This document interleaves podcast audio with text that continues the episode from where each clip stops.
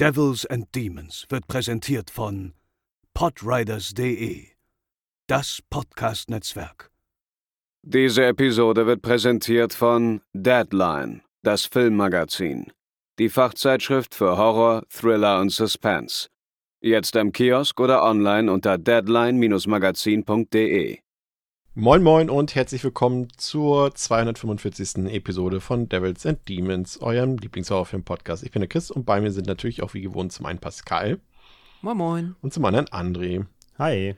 Und wir reden heute über einen Slasher-Doppelpack, der veranstaltet wurde von, äh, vom World Wrestling Entertainment. Und das klingt erstmal krude, ähm, aber wir klären euch nach dem Intro darüber auf, äh, was es da genau mit auf sich hat. Aber Intro heute mal ganz anders. Ähm, nicht das gewohnte äh, geniale Intro von Pascal, sondern ähm, ein Hörer von uns, der Calvin, der spielt in einer Hamburger Band namens Miosotis oder Miosotis. Und ähm, die haben ein neues Album rausgebracht und äh, daraus hört ihr jetzt einen Song, der heißt Arrow und der gefällt mir ziemlich gut und deswegen müsst ihr euch den jetzt anhören. Und viel Spaß dabei.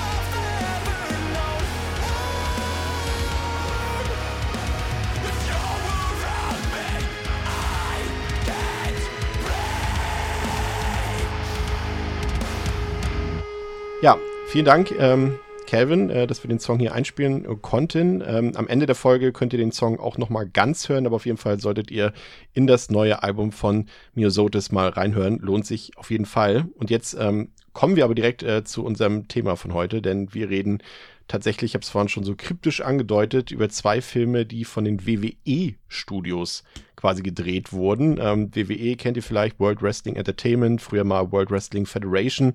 Ähm, Sports Entertainment, ihr kennt das, ne? Wrestling, das sind die Leute, das klingt jetzt schon fast wieder. Ich will nicht ab, also ich habe das früher auch gerne geguckt und ich habe da auch Respekt vor, deswegen soll es nichts abwertend klingen.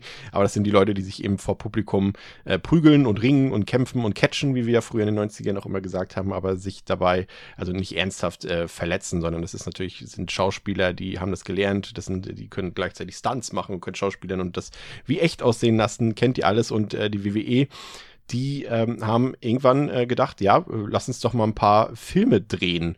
Und äh, das Ganze mit dem Ziel natürlich äh, Geld zu generieren von den Fans, die denken, ey cool, da spielen ja unsere ganzen Stars irgendwie mit, irgendwie äh, Kane, John Cena oder die ganzen Leute halt, alle ihr kennt sie besser als wir wahrscheinlich, ähm, dass man von denen natürlich äh, Geld bekommt, aber gleichzeitig auch Filmfans vielleicht anspricht und die sagen, hey, das ist ja ein cooler Typ da, der Hauptdarsteller. Ach, der macht Wrestling? Ja, da muss ich auch mal beim Wrestling reingucken quasi. Ich würde sagen, André, das nennt man, glaube ich, in Marketing-Sprech äh, perfekte Cross-Promo, oder?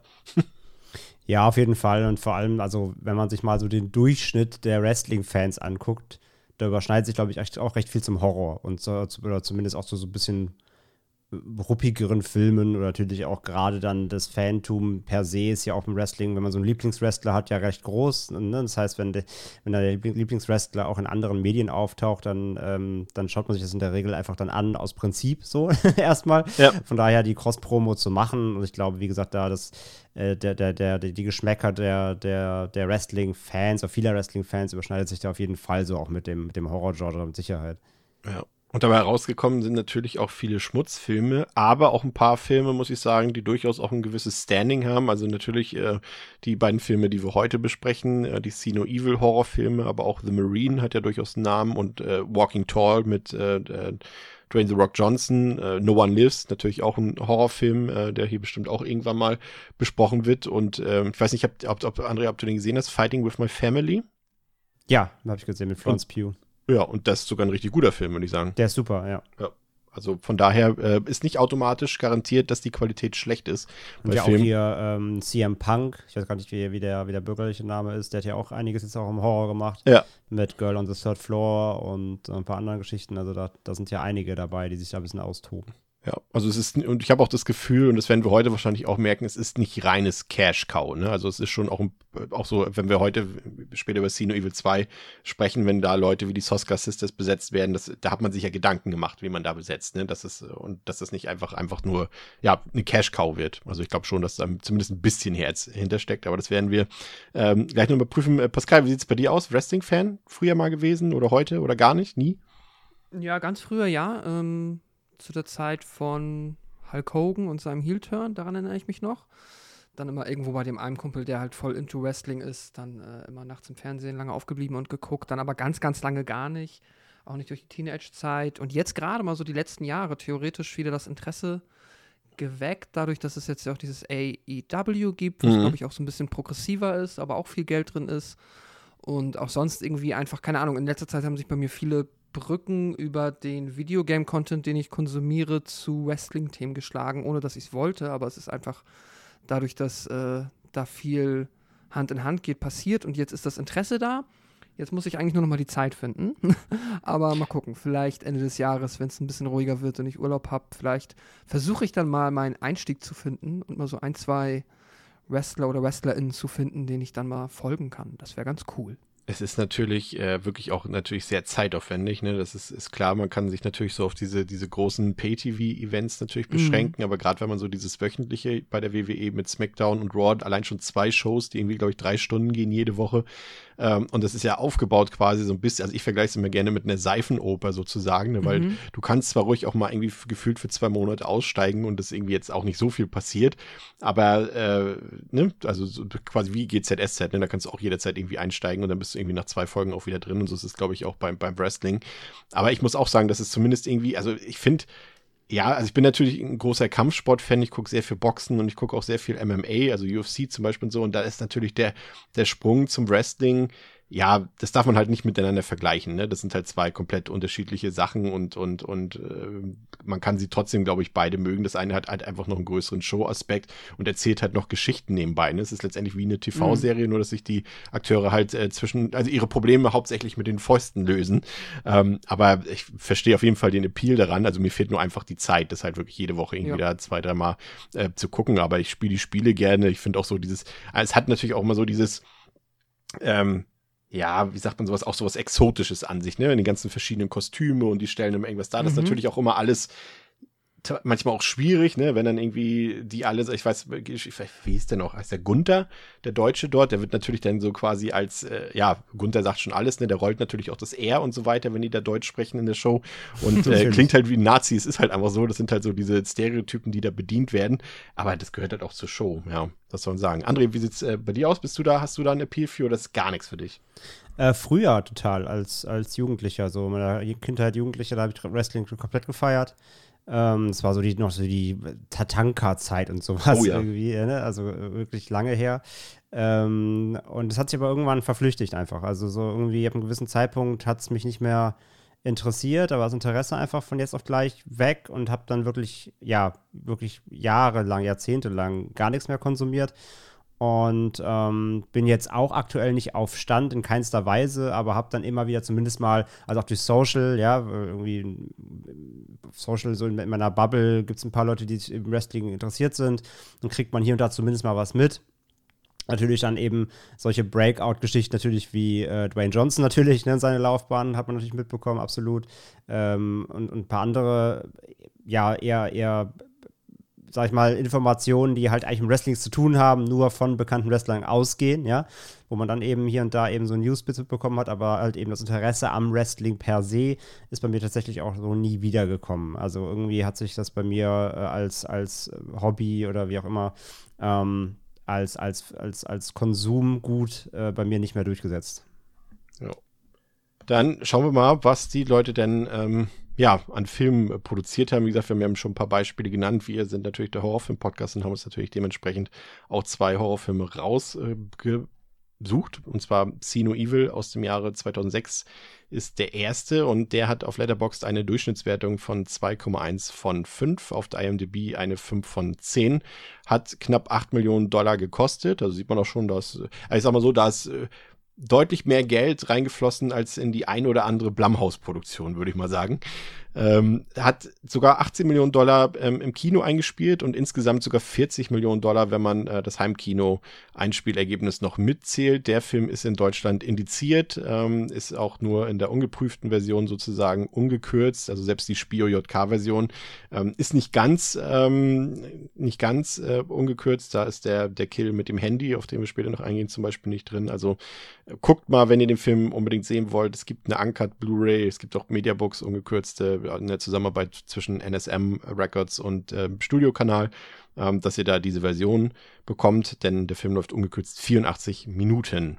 Ähm, ja, ich würde sagen, bevor wir in den Film reingehen, äh, Pascal, ähm, erzähl uns doch mal, worum es in dem Film geht und bitte ganz ausführlich. Sehr gerne. Äh, so ist die Inhaltsangabe, die ich bekomme.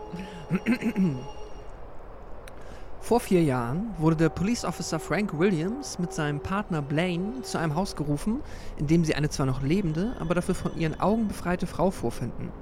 Doch das war nicht alles. Die beiden wurden mit einem hünenhaften Mann konfrontiert, der sich als der finstere Serienkiller Jacob Goodnight entpuppte. Goodnight tötete Blaine mit einer Axt und trennte Frank mit dieser einen Arm ab.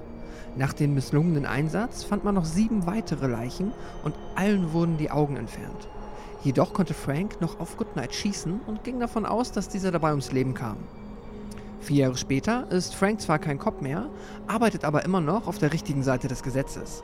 Gemeinsam mit Kollegin Hannah soll er eine Gruppe junger Häftlinge, die vor allem wegen Körperverletzungen oder Drogenkonsum bzw. Handel einsitzen, betreuen, während diese für eine Haftverkürzung das alte verlassene Blackwell Hotel wieder auf Vordermann bringen, damit dieses unter der Leitung von Besitzerin Margaret als Obdachlosenheim fungieren kann.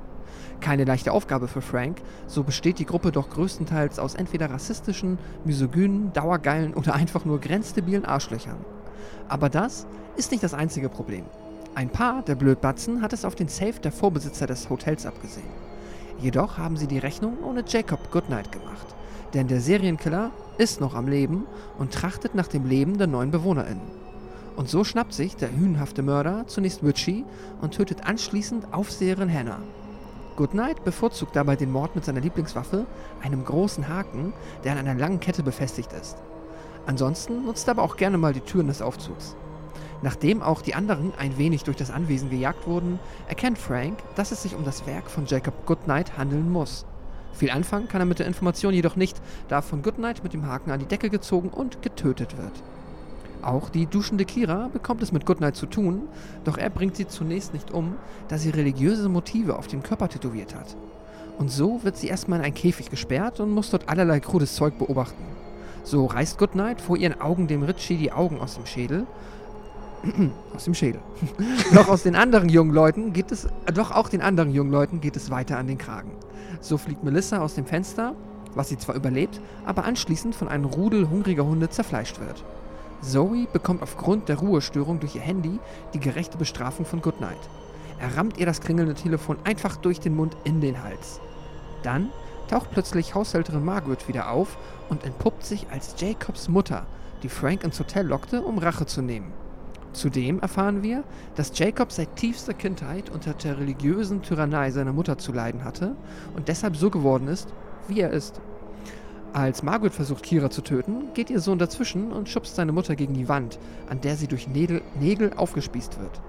Letztlich gelingt es den überlebenden Jacob, äh, Entschuldigung. Letztlich gelingt es den überlebenden Jacob, ein Ohr, Rohr ins Auge zu stechen und ihn aus dem Fenster zu werfen, wodurch sein Herz von einer Glasscherbe durchbohrt wird und bei der Landung aufplatzt und er dadurch stirbt.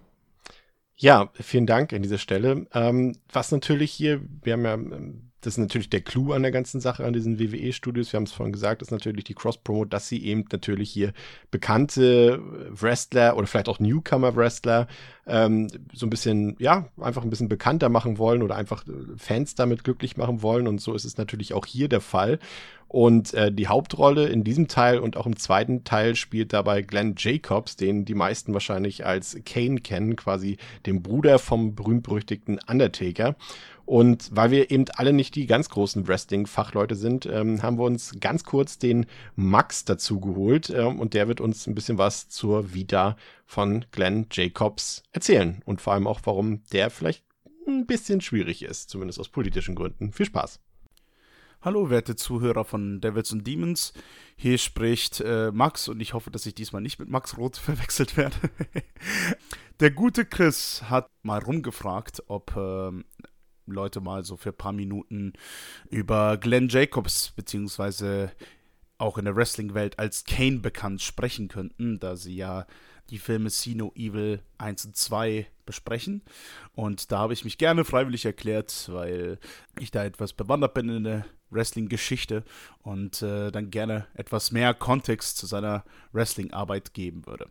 Kane, beziehungsweise Glenn Jacobs startete gar nicht als Kane in der World Wrestling Federation, damals jetzt äh, eher bekannt als äh, World Wrestling Entertainment, sondern als böser Zahnarzt namens Dr. Isaac Yankem das war noch eine etwas seltsame Zeit in der World Wrestling Federation, als noch äh, irgendwelche Wrestler irgendwelche Berufe hatten und ganz seltsame, kuriose Sachen gemacht haben. Und äh, eben Glenn Jacobs trat da als böser Zahnarzt auf, der auch mit Zahnbohrern im Intro auch in den Ring einstieg mit seinen 2,13 Meter.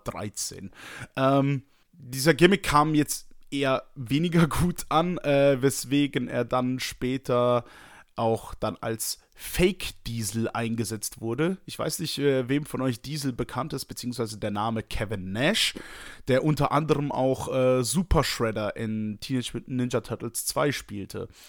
Den musste Glenn Jacobs eine Zeit lang ersetzen, was auf heftige Kritik kam wo auch unter anderem auch die, die World Wrestling Federation sich wirklich kein gutes Image abgegeben hat, dass sie ihre ehemaligen Mitarbeiter, die recht große Stars in der Liga waren, dann auch ersetzt haben. Einfach so. Seinen größeren Erfolge feierte er eben mit der Persona Kane, einem äh, maskierten Wrestler in Rot und Schwarz, der so eine ganz böse Aura von sich gibt und auch äh, schön mit äh, Feuer bei seinen Einzügen spielte und unter anderem auch die Ringecken dann schön Feuer hat speien lassen. Da debütierte Kane als der Bruder des Undertaker. Vermutlich ist Undertaker euch auch ein Begriff, der untote Wrestler, sodass Kane in der Storyline seinen Bruder darstellte. Irgendwann kam es auch dazu, dass Kane dann irgendwann auch eine Talkbox bekam und äh, seine ersten Worte von sich gab und man auch dann irgendwann auch ähm, so Richtung 2000 den Undertaker und Kane gemeinsam als Tag-Team sah, die dann auch die Tag-Team-Szene dominierten und jedes einzelne Team ausnockte. Auch äh, interessant ist äh, Kanes Beitrag zur Royal Rumble, einem 30-Mann-Elimination-Match, wobei ähm, Kane eine sehr lange Zeit den Rekord hielt für die meisten Eliminierungen mit elf Stück. Diese wurde aber in den letzten Jahren schon überboten, unter anderem von Roman Reigns und von Brock Lesnar. Was ich an Kane etwas faszinierend fand als Wrestler war, wie er wirklich so dieses ähm, Böse darstellen konnte, diese gruselige, mystische Ansicht. Ähm, ich erinnere mich, wie sehr viele Berichte und Fotos aufkamen, wo Glenn Jacobs tatsächlich dann außerhalb des Rings ständig in einer Maske unterwegs war und, immer, und sein, seine Identität lange als Mysterium äh, verheimlicht wurde, beziehungsweise äh, damals war halt das Internet noch nicht ganz so groß, da fiel es noch nicht so leicht, schnell die Identitäten der Wrestler herauszufinden. Und Kane war so, so ein bisschen so der letzte seiner Art, von, bei dem sehr lange das Mysterium ähm, geheim gehalten wurde. Das ging natürlich nicht allzu lange, da 2002 er sich dann auch äh, demaskiert hatte und dann auch ohne Maske auch auftrat. Ähm, ohne Maske ist er ja auch bei Sino Evil zu sehen. Generell, was noch äh, zu sagen ist äh, zu Kane bzw. Glenn Jacobs, ist, dass er eben nach seiner relativ aktiven Wrestling-Karriere er sich dann als Politiker engagierte, als Republikaner. Und ich empfehle keineswegs, also das ist wirklich ernst gemeint, ich empfehle keineswegs seine Tweets anzusehen. Äh, seine Stellungnahmen zu, also seine rechtskonservativen Stellungnahmen zur Abtreibung und zur Ukraine-Krise, wo er kläglich versuchte, äh, einen gescheiten Tweet abzusetzen, die zu Recht von sowohl von der Wrestling-Welt als auch von der, aus auch außerhalb des Rings auch absolut kritisiert wurde bis zum geht nicht mehr. Da sag ich nur zu Recht. Jedenfalls, das wäre so mein Einwurf gewesen. Ich wünsche euch viel, viel Spaß beim Hören von Sino Evil zu dieser Besprechung. Habt noch einen schönen Tag. Macht's gut. Ciao, ciao.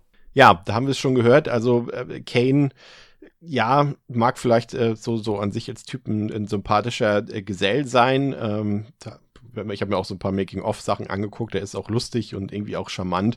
Aber naja, er ist halt auch ein Republikaner, hat sehr konservative Ansichten, die er auch äh, gerne mal äußert. Und naja, da muss man vielleicht nicht äh, so viel von halten. Aber äh, gehen wir mal in den Film hinein. Ähm, André, Hast du den Film schon mal vorher gesehen?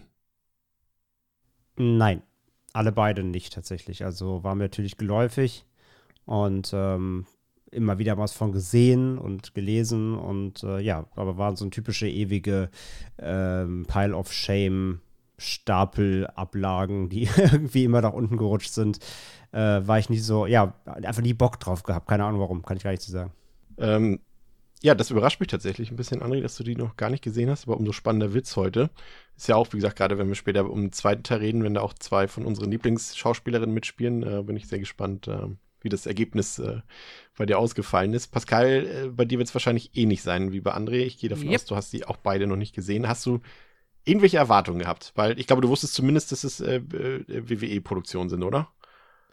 Genau, WWE-Produktion wusste ich, habe da jetzt aber auch tatsächlich nicht unbedingt eine Wert, also direkt eine wertende Meinung daraus gezogen, dass dem so ist. Eher dann noch aus der Tatsache, dass die halt, hm, ich sag mal, wenn jetzt halt irgendwie Slasher aus den letzten 20, 30 Jahren nicht so oft irgendwo auf den die besten 20, 30, 40, 50 Slasher, die du sehen musst, Listen landen, kann es natürlich bedeuten, dass das jetzt hier keine Meisterwerke werden. Also ich war so leicht in der Richtung, hm, vielleicht Durchschnitt bis Unterdurchschnitt. Du hast dich wieder auf das Schlimmste eingestellt, gemäß der nee, letzten das Wochen. Nicht. Nee, das nicht. Also so viel in der Vorbereitung, auch wenn ich mal dann ja weiß, was die nächsten Wochen und Monate drankommt, so mal dann ähm, mir eine grobe Übersicht verschaffen, auch mal so Letterbox-Wertungen, Skim, um mal zu gucken, ob da irgendwo wieder eine 1,2 bei ist oder so. Äh, nein, ganz so schlimm nicht, aber ja, der Film, André, der geht ja eigentlich schon mal vielversprechend los, würde ich sagen. Zumindest, äh, wenn wir die, ja, den, das Wichtigste, den Slasher-Gehalt äh, quasi äh, betrachten. Äh, wir sehen ja da diesen Rückblick auf die Vergangenheit dort von, von Frank und äh, wie er dort mit seinem Kollegen dort in das Haus eindringt und äh, die, die, die Frau dort findet, dort mit ihren entfernten Augen, was ja schon mal ja durchaus einen Eindruck hinterlässt. Aber wir sehen auch, äh, dass äh, Jacob Goodnight als Killer, dessen Name übrigens, glaube ich, nie genannt wird im ersten Teil, ähm, dass der ja keine Gefangenen nimmt ne, und erstmal den einen Kopf dort richtig schön brachial tötet und auch äh, Frank verstümmelt, den Arm abpackt. Ich sag mal so, mir als, also ich kannte den Film jetzt vorher schon, aber äh, als ich den das erste Mal gesehen habe, dachte ich so, okay, das könnte durchaus äh, gut werden. Zumindest jetzt rein, was die, die Slasher-Perspektive betrifft. Äh, ja, auf jeden Fall. Also der fängt direkt ordentlich an, macht recht schnell klar, sodass es auf jeden Fall nicht zimperlich zugeht. Ähm, wobei man jetzt nicht, also es ist nicht super explizit und äh, ich meine, auf die äh, Visualität und die Machart des Films kommen wir noch zu sprechen. Das spielt halt auch natürlich eine mhm. Rolle. Ähm, weil es ist auch recht schnell trotzdem auch klar, dass das jetzt nicht super gritty und explizit dark ist, sondern es hat ja schon alles sehr eine poppigen Einschlag, sage ich mal, wie es inszeniert ist. Dadurch wirkt auch die Gewalt, finde ich jetzt nicht so extrem, wie sie eigentlich ist, sage ich mal. Ähm, wie zum Beispiel dann auch, also die Szenerie ist erstmal trotzdem sehr gritty und schon ein bisschen dreckig und düster, aber dann siehst du halt die Frau mit ohne Augen und als Opening fährt dann die Kamera so in das Auge rein, was schon fast wieder ein bisschen ulkig ist, weil es halt so auf mega cool gemacht ist. Ne? Das ist so. Da merkst du halt, da sitzt jemand am, am, am, am Screenplay-Table und sagt so, Alter, dann fahren wir mit der Kamera rein.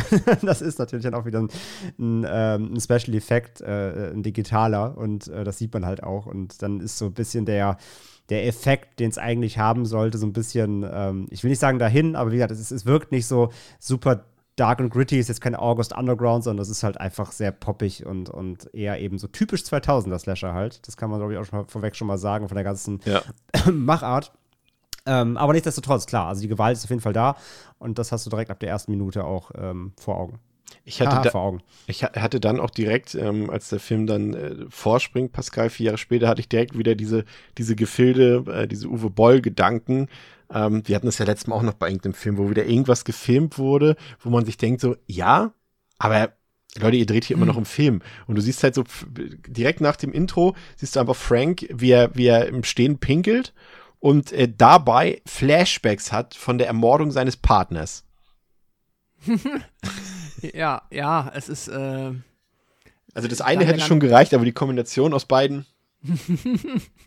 ja, aber irgendwas muss er ja machen, während er ein Flashback hat. Und wo kommen einem denn die, die meisten Gedanken, während man äh, dabei ist, sich auf die eine oder andere Art zu erleichtern, wahrscheinlich? Äh, nee, ist natürlich, ist natürlich, ähm, keine Ahnung, jetzt auch nicht geschmacklos, aber es fühlt sich halt so, ja, so nach nichts an irgendwie, ne? So, das hat man, fühlt sich schon irgendwie holprig und einfach nicht elegant an, aber ja, das ähm, wird dann ja auch mit der weiteren Einführung der Figuren fortgesetzt. Ja, das sind natürlich, ich habe es schon gesagt, ähm, Frank hat jetzt einen neuen Job. Er ist da quasi beauftragt, mit seiner Kollegin dort ein paar ver junge Verbrecher ähm, sozusagen zu betreuen und wieder auf den richtigen Pfad zu bringen, André. Ähm, und und äh, ja, da, da, haben sie haben mich schon ja schon so ein paar Fragen, Fragezeichen habe ich da bekommen. Zum einen irgendwie warum müssen es wieder, ja gut, es sind, ja, es wird so dargestellt, als wären jetzt alle Verbrecher der Welt, als ob die auch alle äh, so Arschlöcher sind. Gut, vielleicht ist es auch so. Weiß ich nicht, wie man das jetzt am besten ausdrücken soll an der Stelle.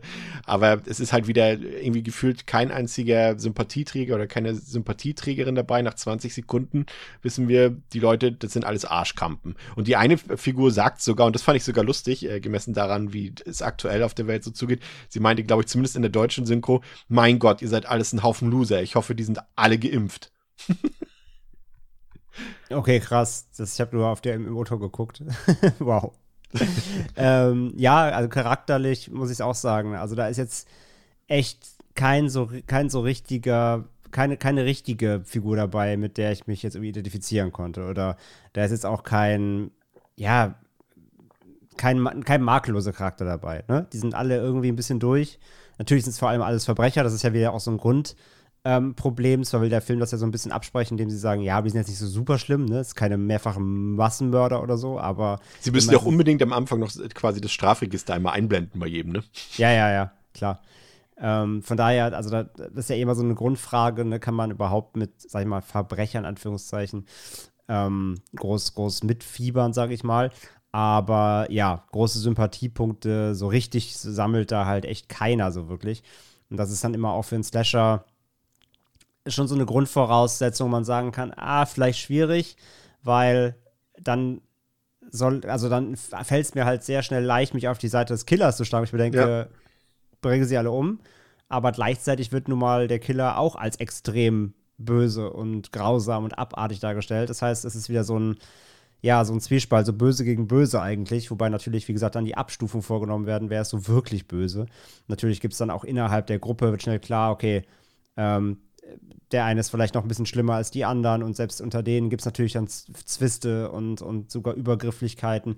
Von daher, aber ja, ich hatte auch meine Probleme, so wirklich einen Charakter mir rauszusuchen. So klar, der Film, das Drehbuch versucht das schon, dir auch rauszustellen, wer dann da auch so ein bisschen federführend sein soll oder wer die Sympathiepunkte am besten kriegen soll.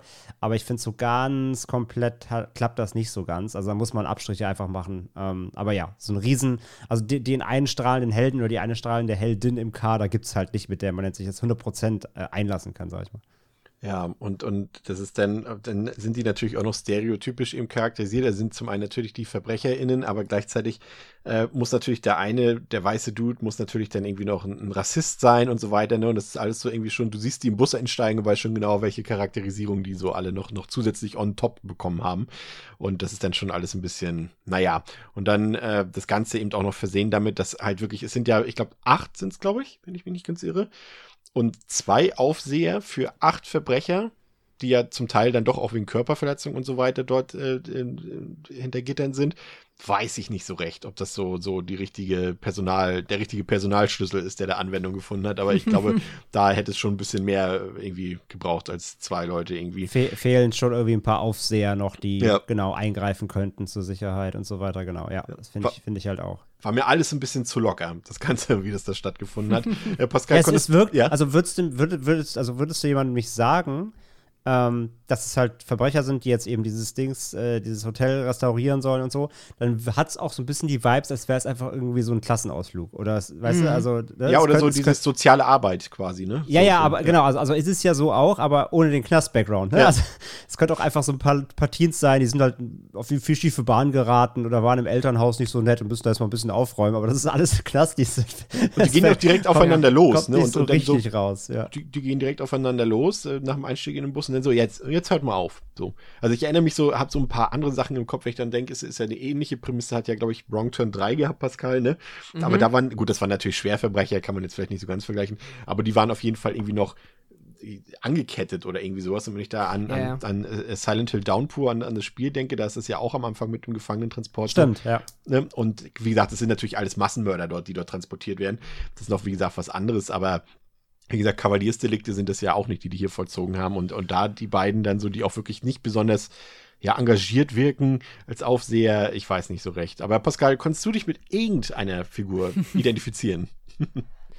ähm, nee, tatsächlich nicht. Und auch nochmal, einfach nur mal, weil ich das nochmal bestätigen wollte. Ich finde auch nämlich, das ist mir aufgefallen, das ist wirklich etwas, was der Film irgendwie versäumt, das äh, Figurensetting in der Hinsicht glaubwürdig halt zu etablieren, dass man halt wirklich von Anfang an versteht. Ich musste echt überlegen und ich habe einmal sogar zurückgespult, um zu gucken, ob ich noch irgendwas irgendwie ver verpasst habe. Sind das jetzt wirklich Menschen, die im Gefängnis drin sind und quasi jetzt hier nur irgendwie eine Chance bekommen? Oder sind das Menschen, ich dachte zuerst kurzzeitig, das sind Menschen, die ins Gefängnis kommen sollen, aber sie können sich hier quasi nochmal äh, eine Geh nicht ins Gefängniskarte sichern, so nach Motto, auch wenn es sowas eigentlich nicht gibt, aber glaube ich zumindest. Aber es ist echt, dadurch, dass alles fehlt, ne, keine Ketten, keine Uniform, alle irgendwie so halb in Zivil und dann mit den zwei Aufpassern, die dann da, man hat auch während im Hotel nie das Gefühl, dass sie wirklich ähm, keine Möglichkeit hätten, irgendwie zu entkommen. Das ist tatsächlich nicht, nicht so gut vom Film gemacht. Und, und vor allem der eine ähm, Werte hat ja quasi auch nur noch einen Arm. Also das ist auch wirklich ja, so in eben. Anführungszeichen nicht so ungut, aber das ist schon, sind jetzt auch nicht die ne, die größten Hürden, die man da eingebaut hat für eine Flucht. Absolut nicht, also eigentlich gar keine. Und deswegen ähm, passiert das ja auch zum Teil im Film. Wenn da jetzt halt auch nicht noch ein, äh, böser ähm, Killer unterwegs wäre. Eigentlich ist er auf der guten Seite des Gesetzes, Jacob. Er will ja nur die Flucht verhindern quasi. ja, sozusagen. Aber jetzt nochmal die eigentliche Frage. Nee, ich habe auch ähm, hier das Problem gehabt, dass dann halt, ja, Filme, die diesen Weg gehen, für mich dann halt irgendwie, ja, das Problem irgendwie unlösbar macht, dass es, du willst halt niemanden anfeuern. Äh, so im Laufe des Films ist es so, ja, auch das, was andere gesagt hat, dann auch hier merkst du dann die Schattierung quasi im von bis. So, ich meine, manche haben ja auch, wir haben ja immer diese tollen, ähm, diese tollen äh, hier Tafeln dann bekommen, was die jetzt alles verbrochen oder auch nicht verbrochen haben. Oft ist es dann so Drogenbesitz mit der Intention, es zu verkaufen, wo ich jetzt natürlich mir per se jetzt wegen der Straftat jetzt auch nicht sage, so oh Gott, äh, was für ein schlimmer Mensch, aber äh, dann dadurch, dass die halt dann deshalb auch trotzdem nicht sympathisch sind, wird es halt einem schwierig gemacht. Es gibt ja vielleicht so ein, zwei von den weiblichen Figuren, denen man dann so im Laufe des Films ein bisschen ähm, Empathie oder denen ich Empathie gegenüber aufbringen konnte, einfach der Tatsache geschuldet, dass die halt von einem äh, gigantischen äh, bösen Monster verfolgt werden. Dann geht's, aber leicht wird es einem nicht gemacht und die meiste Zeit funktioniert es für mich auch eigentlich nicht. Ja, dann haben wir natürlich, also die kommen dann an, ähm, an diesem äh, Blackwell Hotel und ich musste, André, weil wir beide auch zusammen Mirrors gerade erst besprochen haben, musste ich ein bisschen an dieses Mayflower äh, Einkaufszentrum auch so ein bisschen denken, weil das so von außen und auch vom Interieur so ein bisschen ähnlich, also natürlich nicht vom Coloring, aber, aber so ähnlich aufgebaut war, so ein bisschen, ich glaube, Art Deco ist es, glaube ich, der Einrichtungsstil und äh, er hat totale Vibes für mich von Mirrors. Ich weiß nicht, wie es dir da ging. Ja, ein bisschen weniger zerfallen, aber kommt schon hin. Ja, irgendwie hat so, hat auch so die, diesen, wir haben ja gesagt, bei Mirrors ist es halt so, so, es wirkt so weird, weil das so ein Platz ist, den du nicht mitten in der Stadt erwartest. Und ich finde auch dieses Hotel hier, das, das wirkt auch so, das gehört da nicht hin, weißt du? so, ja.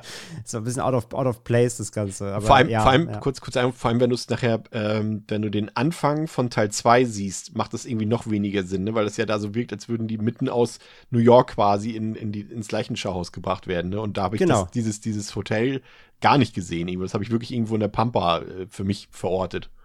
Ja, ja, aber das, das, soll auch schon mitten in der Stadt stehen. Das ist auch schon wieder so, es wirkt, es wirkt als ob es da nicht hingehört und extra halt nur gebaut wurde, damit da jetzt Leute dran getötet werden können. ja.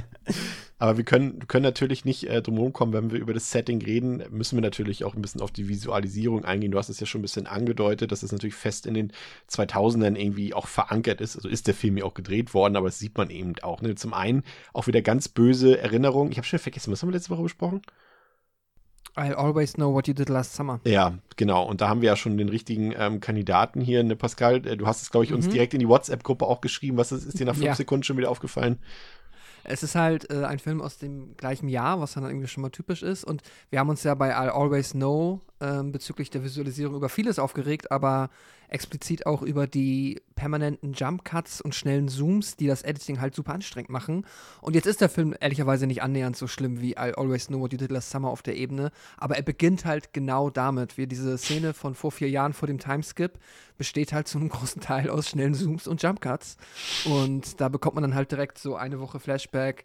Ähm, ja. komme ich dann in eine Woche Timeskip und denke mir so, nein, nicht schon wieder, was ist denn 2006 passiert? Warum, warum müssen die alle so aussehen? Warum war das das Stilmittel der Wahl in diesem Jahr? Ist ja, ja. fürchterlich. Ja, es ist natürlich auch wieder eine sehr farbarm, sehr kontrastarm das Ganze. Es hat auch wieder komplett seltsames Editing, der Film, diese grotesken Zoom-Ins und generell einfach sehr viele fragwürdige visuelle Designentscheidungen. Wie gesagt, irgendwie wirkt es gewollter natürlich als, als bei dem Film, über den wir letzte Woche gesprochen haben, aber gleichzeitig andere wirkt es dann auch wieder so ein bisschen wie Saw, aber nicht gekonnt. Ja, genau. So an, an Saw muss ich auch denken, so die, die, erst, der ersten, die ersten beiden ähm, Gerade auch mit der Figurenkonstellation, die bei Saw 2 vor allem ja auch ja, groß ja. und auch so unsympathisch war. Und auch so ein großes Haus, ne, wo das spielt quasi. Ja, ja, genau. Und das, das, das Einzige, was ich halt auch bei den, bei den vielen Charakteren mir dachte, ist halt ja zum Glück viel, viel Fla Schlachtfleisch. äh, Gibt es wenigstens mehr Kills. Ähm, nee, genau, aber so, genau diese Ära musste ich auch denken. So diese Vibes, diese Vibes hat er so. Auch Texas, ich fand auch ein bisschen Texas Chancellor Remake. Ja, ja, aber das, das TCM-Remake war finde ich, stilistisch, stilistisch noch sicherer. Ich ja, find, ja. Ähm, ich finde, der hat so vom ganzen, vom ganzen Look and Feel ähm, ist er ein bisschen off, aber das tut ihm auch irgendwie gleichzeitig wieder gut. Also ich finde, der, der ist schon sehr dreckig und düster und dieses, ähm, dass er nicht so hochglanz aussieht, gibt ihm fast noch mehr Charme. Sondern er hat so, er ja, vom Editing haben wir schon gesagt, so, da ist er schon mitten in den 2000ern, ne? Also er öffnet quasi mit den ähnlichen Jump Cuts, wie wir bei, bei, äh, bei letzter Woche aufgehört haben. Ähm, da, da sieht man schon Parallelen. Und wie gesagt, der, der ganze Look ist halt so ein bisschen simpel, irgendwie ein bisschen zu günstig, aber irgendwie hilft ihm das auch ekelhafter zu sein und, und ungenießbarer, also positiv gemeint, ja. ne? Der ganz, ganze, das ganze Setting, die, das ganze Interieur, wo sie, wo sie, wo es stattfindet, sieht halt schön runtergerockt aus und man will da auch nicht sein mit denen zusammen, egal ob mit dem Killer oder mit den, mit den Teenies. ähm, und das, da hilft irgendwie der Look. Also wir werden ja dann gleich, wenn wir über den zweiten sprechen, da, da ist das ist ja ein ganz anderes Sprachbild ja, ja. so. Und irgendwie muss ich sagen, hat dieser, dieses, dieses Look and Feel des ersten gibt dem irgendwas. Also das, davon profitiert der, obwohl es vielleicht auch nicht mal so, also als ob es nicht mal gewollt war, weißt du? Ich, ich finde find tatsächlich, ähm, und das ist eben genau der Unterschied ähm, zu letzte Woche. Letzte Woche war es so, sie haben sich das gedacht, aber es hat keinen Sinn ergeben, warum jetzt da diese, diese Kontrastarmut herrscht und diese Farbarmut herrscht. Und hier macht es einfach Sinn, weil es eben zu mm. dem mhm. Gebäude passt. Ne? Es ist, das Gebäude ist ranzig. Wir haben auch überall auch wieder so typisch Deswegen auch mein TCM-Vergleich so ein bisschen, also Remake-Vergleich, äh, dass dann überall mal so Insekten zu sehen sind, die da so lang krabbeln. Das gibt's ja auch bei TCM da und so. So alles ein bisschen schmutzig, schäbig und du weißt, mhm. wie du eben gesagt hast, André, ne, du willst da gar nicht sein eigentlich. Ne? Also du willst dich da irgendwie nicht länger aufhalten und ich finde, da passt sich das alles irgendwie so ein bisschen zusammen an. Die Optik des Films als auch der Inhalt des Films. Und finde es eigentlich auch ganz cool, weil eigentlich ist es ja so ein wirklich pompöses Gebäude, Pascal, aber es ist halt komplett, mhm. wie André eben schön, so schön gesagt hat, komplett runtergerockt. Ne? Und ich muss ehrlich gesagt gestehen, Setting finde ich eigentlich ganz cool und irgendwie hat mich dann, André hat es ja eben auch schon für sich so ein bisschen schon festgelegt, fand ich das gar nicht mehr so schlimm. Irgendwie hat das für mich gepasst und ich fand auch, dass der Film nach diesem Intro, was halt ein bisschen, ein bisschen mehr misslungen ist, von Minute zu Mut, äh, von Minute zu Minute ein bisschen stilsicherer wird und auch das Editing irgendwann nicht mehr ganz so krass ist. Natürlich gibt es diese Sachen, diese fragwürdigen Sachen, die, die André vorhin auch schon erwähnt hat, wo dann irgendwie so eine, gefühlt so eine X-Ray-Cam da ist, ne, die irgendwie so die Opfer von innen zeigt oder auch später äh, Jacob Goodnight von innen zeigt, wie da was in ihn durchbohrt. So eine Sachen halt. Ähm, aber ansonsten muss ich sagen, irgendwie hat es mich gar nicht mehr gestört später. Ich es sogar eigentlich fast ganz gut, auch wenn der Film natürlich sehr trist ist. Das muss man natürlich irgendwie mögen, ne? Aber es passt ganz, irgendwie. Ganz, ganz kurz ein Einwurf noch, weil du sagtest nochmal jetzt von wegen, man will sich, man will sich da nicht, also man soll sich nicht wohlfühlen oder man will da nicht sein und so. Ähm, die, die Szene, witzigerweise, weil du gerade auch sagst, so, das sind diesem Insekten, ne, dass immer so in De Detailshots mal gezeigt werden, was da, was da halt wirklich so, was da so rumkreucht und es halt einfach ein ekliger Ort ist. Ähm, der, die Szene, wo ich das am allermeisten gefühlt habe, dass es eigentlich voll, voll die Granzbude ist, man da, also ich echt, das ist echt kein angenehmer Ort ist, ähm, ist die, wo, ähm, wo hier der, der, der, der Kopf vom Anfang, Ja. also Mr. Mr. Einarm, genau, Frank, ähm, mit, mit, da weiß man es noch nicht, aber eben mit, mit, der, mit der Mutter vom Margaret, Killer, ähm, wo die in dieser Bar sitzen. Da gibt es ja so eine Bar Oh, und äh, trinken halt einen kurzen zusammen. Und dann gibt es so ein, ähm, also wie die da auch sitzen, als ob das halt so ein gemütlicher Abend an der Bar ist, ob das halt alles total verrottet und ne, so und dann sitzen die da, trinken das und dann gibt's, dann stellen sie ihre, ihre kurzen Gläser hin, nachdem sie sich ausgetrunken haben und dann gibt's so einen Shot auf die Gläser und die sind halt voll vermockt, die sind so Ja. richtig schmutzig und eklig, die Gläser, als ob die da halt aus der, als ob die die aus der Bar genommen haben, wo seit 40 Jahren keiner mehr geputzt hat. Und da dachte ich mir so, Alter, wie wieder, wie ekelhaft seid ihr eigentlich? Und das war der, das war die ekligste Szene fast im Film. Ich dachte, so, bah, diese angemockten Gläser, die da seit, seit Jahren schimmeln. Ja, genau den, den Vibe habe ich da beko bekommen, in dieser Szene, die hast das, die hast zusammengefasst. Und die tun halt so da, als ob die gerade ein Candle-Dinner haben. Ja, Ja. aber ähm, ich, ich ähm, bin da auch bei, ich finde auch, die Optik hier geht halt viel mehr Hand in Hand mit dem Setting. Ähm, also die visuelle, ja, quasi der, der visuelle Stil, der da gewählt wurde, passt halt viel mehr zum Setting als jetzt bei I Always Know, weil halt, das brauche ich halt nicht, wenn irgendwo ein Teenager im Schlafzimmer sitzt und traurig ist. Dann, äh, dass es dann auch immer noch so aussieht, ergibt dann natürlich halt irgendwie keinen Sinn. Hier ist das schon viel, ja, passender. Und äh, ja, das Haus ist halt wirklich, also es ist, Andrea hat es eben jetzt an der Hand dieser einen Szene wunderschön beschrieben. Es ist halt nicht nur runtergerockt im Sinne von, das muss mal dringend renoviert werden und hier und links sind ein paar Spinnweben. Das ist halt echt einfach nur eklig. Und das ist ganz gut gemacht. Also dieses Gefühl, dass das äh, eklig ist, äh, bin ich bei euch, das ist richtig, ähm, ja, also das kam bei mir auf. Das, da hat sich der Film auch äh, die Mühe gemacht, das wirklich ähm, schön unangenehm darzustellen. Die einzige Komik, die dann bei mir entstanden ist, ist halt einfach, wenn du dir dann diese acht ähm, ja, jungen Knastis anguckst, die sind halt, um das sauber zu machen, massiv unterausgerüstet. So, die haben halt gar keine Möglichkeiten, irgendwas zu tun. Die bekommen halt literally, hier hast du einen Feudel. Ich meine, so, was willst du denn da feudeln? Gib mir einen Kercher oder irgendwie, keine Ahnung. Stimmt. Das, du kannst dir da nichts, was soll die denn da machen? Das ist ja mega der Unfug, dass die da jetzt anfangen, Staub zu wischen. Das ist, äh, wenn der eine da in dem einen Badezimmer bist und du siehst die Toilette und denkst so, ja, die Toilette machst du nicht sauber, die nimmst du raus und keine Ahnung, eigentlich musst du das Haus abreißen. Ich wollte gerade sagen, das halt, denkst du ja aber bei jedem Raum eigentlich. Eigentlich kannst du Ja. das, brauchst du Kern sanieren. Ja, das ist halt, also da bist du halt echt mit dem Hammer besser aufgehoben als mit dem Feudel, Ge aber ge genau, deswegen habe ich auch gefragt, was sollen die denn da machen? Also es sind ja keine Handwerksprofis. Stimmt. Das, da, da, und darüber habe ich noch nicht mal nachgedacht, aber das fällt mir jetzt wie Schuppen vor den Augen? Nee. von den Augen. Von den Augen, ja. Das, krass, stimmt. Das ist absolut nutzlos, was die da machen. Krass, stimmt.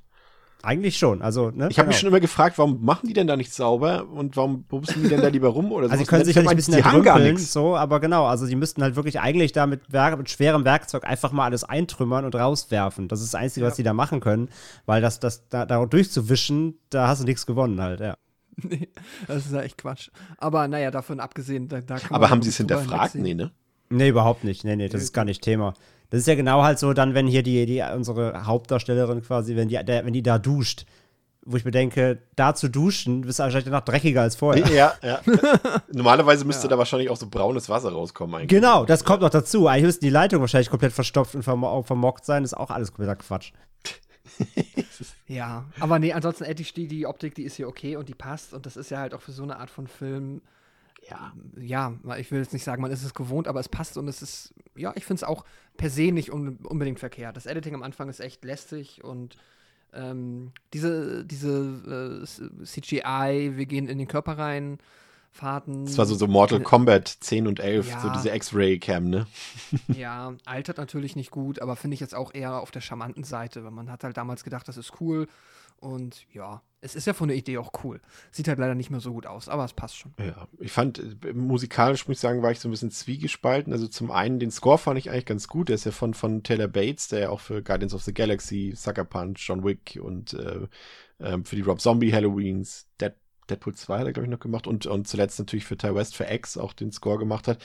Aber wo ich froh war, war, als, als sie diesen Soundtrack, den sie am Anfang benutzt haben. Ne? Das waren ja so richtig, also ja, ist okay, wenn sie da irgendwie so ein paar Rap-Tunes irgendwie einspielen, aber das waren ja so beschissene Songs, dass ich mich echt gefragt habe, ob sie das irgendwie aus so einer Free Music Library oder sowas irgendwie, wo, wo absolute Amateure ihre Songs gratis anbieten, ob sie die da reingepumpt haben oder sowas. Aber das war ja fürchterlich und da war ich echt froh, dass sie das irgendwie nach so ab dem ab der Ankunft, glaube ich, im, im, im Hotel dann auch irgendwie aufgegeben haben.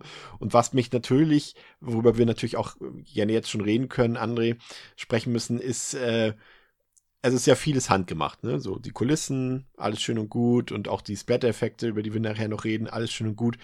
Aber diese eine Szene, diese CGI-Szene, später als ähm, als äh, Jacob Goodnight aus dem Fenster fliegt und es ist einfach ein, wirklich ein komplette, also wie eine Videospielsequenz, eine komplette ist und das mhm. sieht einfach so, also man kann das ja machen, aber ich finde, das ist so schlecht montiert miteinander, dass du halt diesen Übergang, also der ist halt nicht da, es gibt keinen Übergang, es ist einfach, hier ist der echte Jacob Goodnight, hier ist es einfach so eine IFS 65 Blue Dabadi Figur aus dem Video da, ne?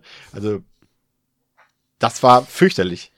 Ja, die ist leider Katastrophe. Also da haben sie so, es, es gab, glaube ich, noch so eine Szene. Also wie gesagt, am Anfang die mit dem ins Auge gehen, das ging noch so, aber da hast du auch schon gesehen, wie der, der Übergang halt war von pra Practical hin zu ähm, CG.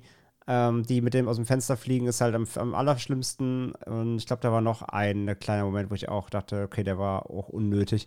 Ja, es fällt halt auf, ne? Also das, ähm, das sind halt die kleinen, die kleinen Schwächen, wo, wir denk, wo man sich denkt, ja, vielleicht hätte man das auch irgendwie unspektakulärer lösen können, aber dafür hätte es dann besser ausgesehen. So. Ja, so aber wie ja. bei, als die, als die eine, ähm, als es eine, als die eine junge Frau, die fliegt ja auch aus dem Fenster an dem Seil, ja. wo sie sich dann den Arm auf, äh, da bricht ja. und aufschlägt. Das haben sie ja auch gelöst mittels Schnitt und das war ja gut. Das hatte auch einen Impact, fand ich.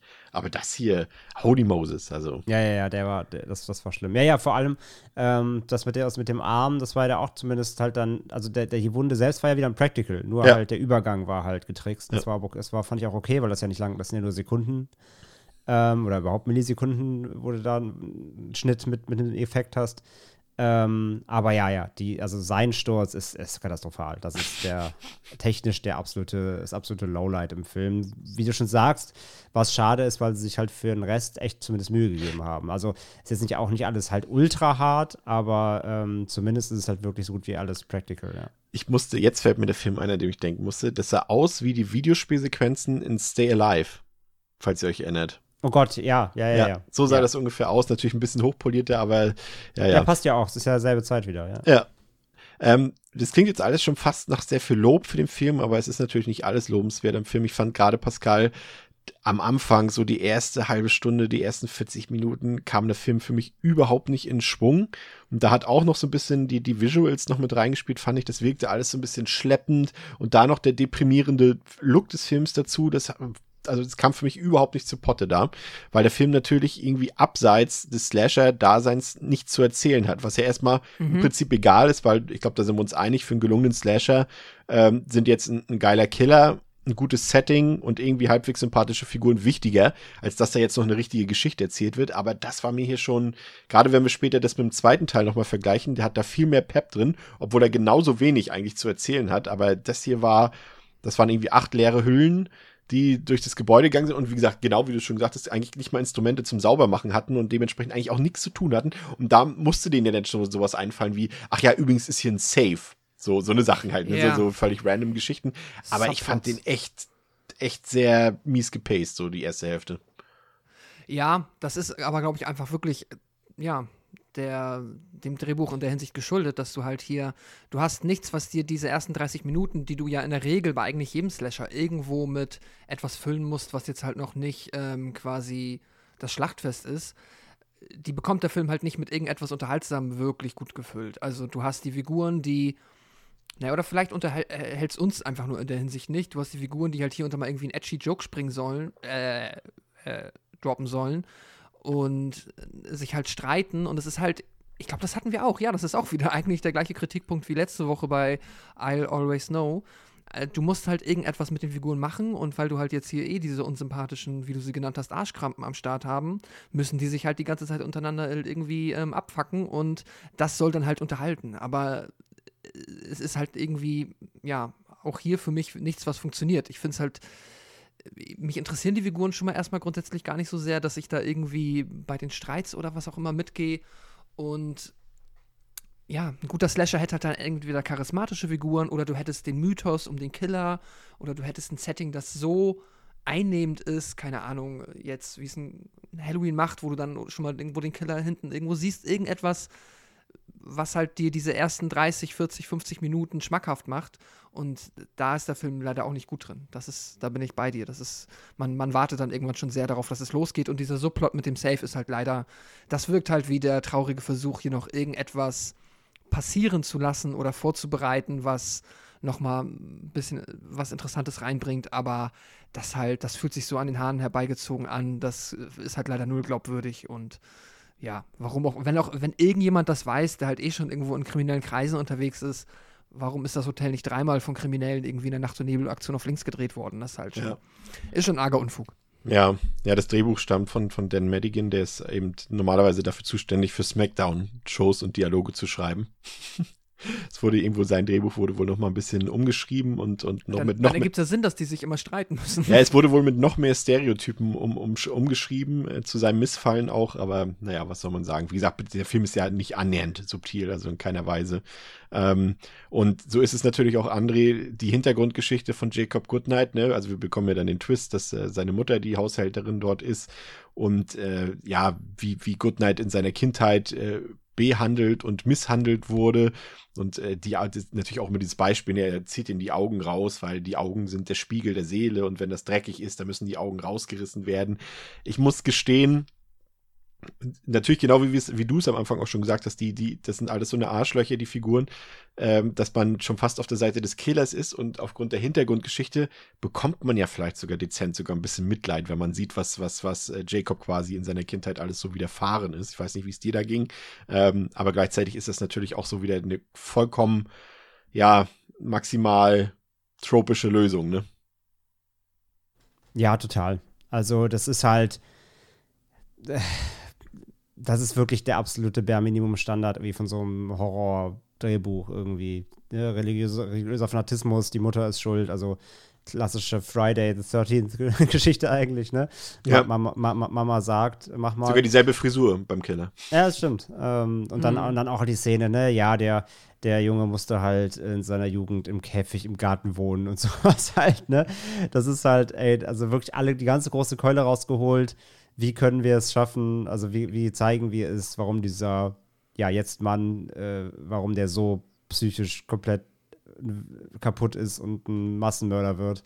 Ähm, das kleine einmal eins davon, so lass ihn halt, wie gesagt, von der, von der religiös-fanatischen Mutter gequält sein und ja, Standard, Standard ähm, Setup, um so einen Killer irgendwie zu etablieren. Also ja, nichts, nichts, das man nicht schon gesehen hat. Bei, bei dir mehr funktioniert, Pascal? Nee, ne? Nö, ich habe also, da, das war tatsächlich so ein leichter Facepalm-Moment, weil da konnte ich einen Dialog mitsprechen, obwohl ich den Film noch nie vorher gesehen habe, aber als, als dann quasi ähm, sie bei dann, ja, äh, Goodnight dann da auftaucht und dann unsere Hauptfigur fragt, you know him, dass jetzt die nächsten drei Worte irgendwie he's my son, das, ja, ist einfach quasi, das ist im Kopf mitgelaufen, bevor sie es gesagt hat, weil es einfach so offensichtlich ist und der Film halt mir auch in dem Moment einfach nichts anderes gegeben hat, was hätte passieren können. Es war sehr, sehr, es ist maximal Slasher-Trope, aber mein Gott, okay, für den Film ist das irgendwo dann in Ordnung, das passt. Ähm, wenn man jetzt irgendwie hier länger, also wir haben ja noch einen zweiten Film, aber wenn man jetzt hier irgendwie, sag ich mal, ein standfesteres Fundament für ein großes Slasher-Franchise hätte aufbauen wollen, hätte man sich vielleicht ein bisschen mehr kreative Mühe geben können.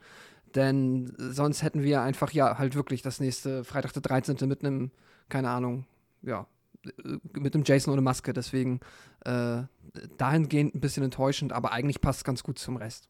Ja, die, die Kreativität ist in die berühmt-berüchtigte Mid-Credit-Scene geflossen. Ich weiß nicht, ob ihr euch, die, ob ihr noch so lange durchgehalten habt oder ob ihr gleich abgeschaltet habt, aber falls ihr da draußen den Film noch äh, gucken werdet oder im Regal habt, guckt bitte euch die Credits an. Es gibt noch eine fantastisch geschmacklose Mid-Credit-Scene. Äh, Jacob Goodnight ist ja am Ende tot und äh, sein Auge wird ja quasi entfernt am Ende noch und in der Mid-Credit-Scene kommt ein Hund vorbei und äh, pinkelt Goodnight in seine Augenhöhle. das ist Kino. Ja. Wow. Äh, das passt irgendwie Peak, auch. Peak, als, als Martin Scorsese die Szene gesehen hat, hat er gesagt Peak Cinema. Peak Cinema. Es ist äh, der, der damalige, ich glaube, mittlerweile ist es ja nicht mehr der WWE, der WWE-Chef, Vince McMahon.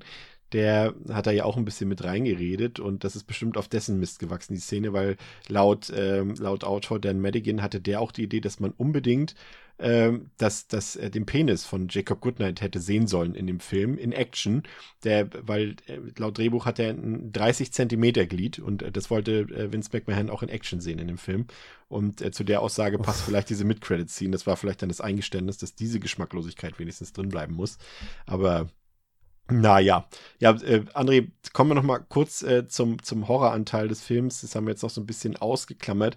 Äh, Goodnight an sich, also natürlich auch durch die, die Physis, die, die Kane, also ähm, Glenn Jacobs da reinlegt, ähm, ist natürlich schon eine Erscheinung. Ne? Also das, da sind wir uns, glaube ich, drüber einig. Ne? Ich meine, der Typ ist äh, über zwei Meter groß, wiegt irgendwie 150, 140 Kilogramm. Ähm, da kann er quasi aussehen, wie er will. Das ist auf jeden Fall schon mal irgendwie, ja, ich wollte gerade sagen, mächtiges Ding. Das hätte jetzt zu der Aussage von Vince McMahon gepasst, aber äh, wow.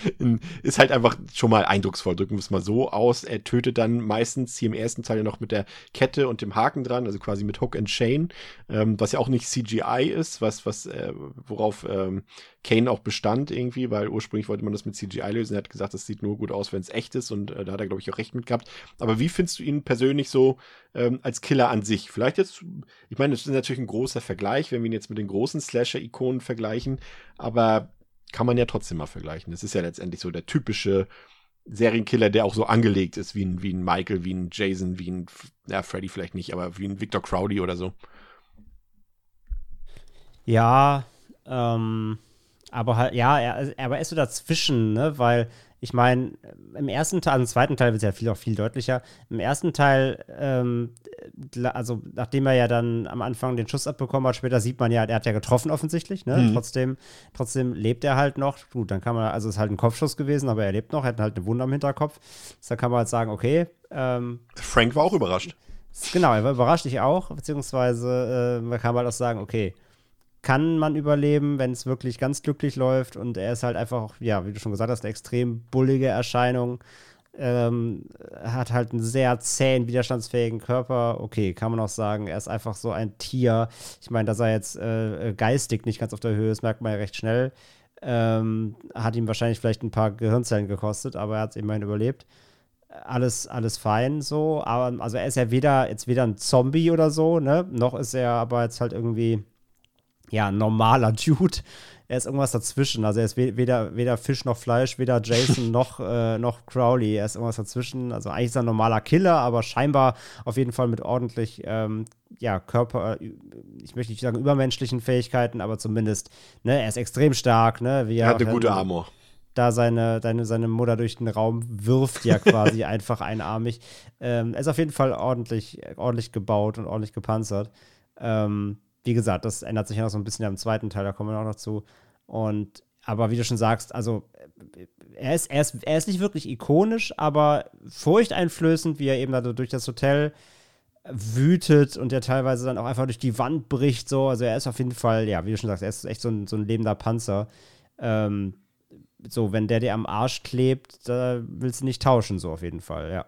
Also quasi, also ich fasse mal für uns zusammen, ich bin da auch bei dir, also ich glaube, für die 90 Minuten funktioniert es, aber er ist keiner, der in Erinnerung Also bleibt, der, ne? der, wird, also der wird jetzt kein achteiliges Franchise tragen. Pascal. Äh, ja, ich, ähm, was andere sagt, äh, kann, äh, es ist halt, ja, er, er funktioniert, ich finde, in beiden Filmen, so viel schon mal vorweggenommen, aber er ist dann halt, ja, unmaskiert und äh, quasi mit seinen einzigen Selling Points äh, halt die körperliche, ja, der körperliche Eindruck, der halt entsteht, wenn man ihn sieht, ist es halt ähm, nichts, was irgendwo ah, besonders ikonisch ist. Also ich finde, der zweite Film versucht dann noch ein bisschen was zum Ende hin irgendwie reinzubringen, ihn noch ein bisschen außergewöhnlicher zu machen, aber äh, gerade der erste Film ist da, ja, ziemlich basic geblieben. Ähm, es, hier bin ich wieder dabei, es funktioniert im Universum des Films, aber wäre jetzt halt für mich auch nichts, wo ich sage, ähm, dass, ja, Goodnight da irgendwie dann äh, Potenzial hätte, sehr viel mehr Filme zu tragen. Und zugleich kommt dann, dann natürlich, also wenn man jetzt eh von einem Slasher-Franchise spricht, haben wir eh schon mal äh, die Frage, wie dann das, wenn es auch so an einem Schauspieler gebunden ist, natürlich auch nicht so einfach, sowas dann überhaupt äh, tragbar zu machen. Deswegen vielleicht ja. soll das auch gar nicht die Idee sein. Ja, aber was er dort anrichtet, das finde ich, äh, kann sich durchaus sehen lassen. Also André hat es äh, vorhin eigentlich auch ganz gut schon zusammengefasst, finde ich. Also der Film ist brutal, das auf jeden Fall. Der hat ein paar gute Kills bei, wenn ich so, so, so an den Fahrstuhlkill dort bei der Betreuerin denke und natürlich auch die Augen, die er dort immer rausreißt. Das ist, fand ich schon ganz cool und auch wie er dann Frank umbringt, äh, mit der Decke, äh, mit dem Haken dort äh, in, in den Kiefer gerammt und dann eine Decke hochgezogen. Das sind ja auch alles zu, zu, sag ich mal, 80, 90 Prozent praktische Effekte. Auch der Kill mit dem Handy, den hätte ich mir fast noch ein bisschen spektakulärer gewünscht, als er dem Mädel dort das Handy in, in, den, in den Rachen rammt dort und sie daran stirbt. Also ich sag mal, die Gewaltszenen sind auf jeden Fall ein Plus des Films. Also dafür, dass du die am Anfang auch genannt hast, dass die ja zum Beispiel das eine der Schnitte ist, ähm, finde ich auch. Also die ist, die, ist, die ist witzig, die Szene, aber sie ist nicht besonders hart. Nee, das ist, ja, genau, wie gesagt, also hätte man, ja, irgendwie, ja, man erwartet da irgendwie noch mehr, als er das macht, ne? aber das ist auch die ganze Zeit seinen Arm so ein bisschen vor in der Perspektive. Man sieht ja nur einmal, wie sie quasi so ein, ähm, wie sagt man, so ein, so ein, so ein Prosthetic-Hals hat, wo dann mhm. das Handy so reinrutscht. Aber ich weiß nicht, vielleicht hätte das noch irgendwie wieder rausgucken müssen, das Handy oder sowas, damit es noch ein bisschen eindrucksvoller gewesen wäre.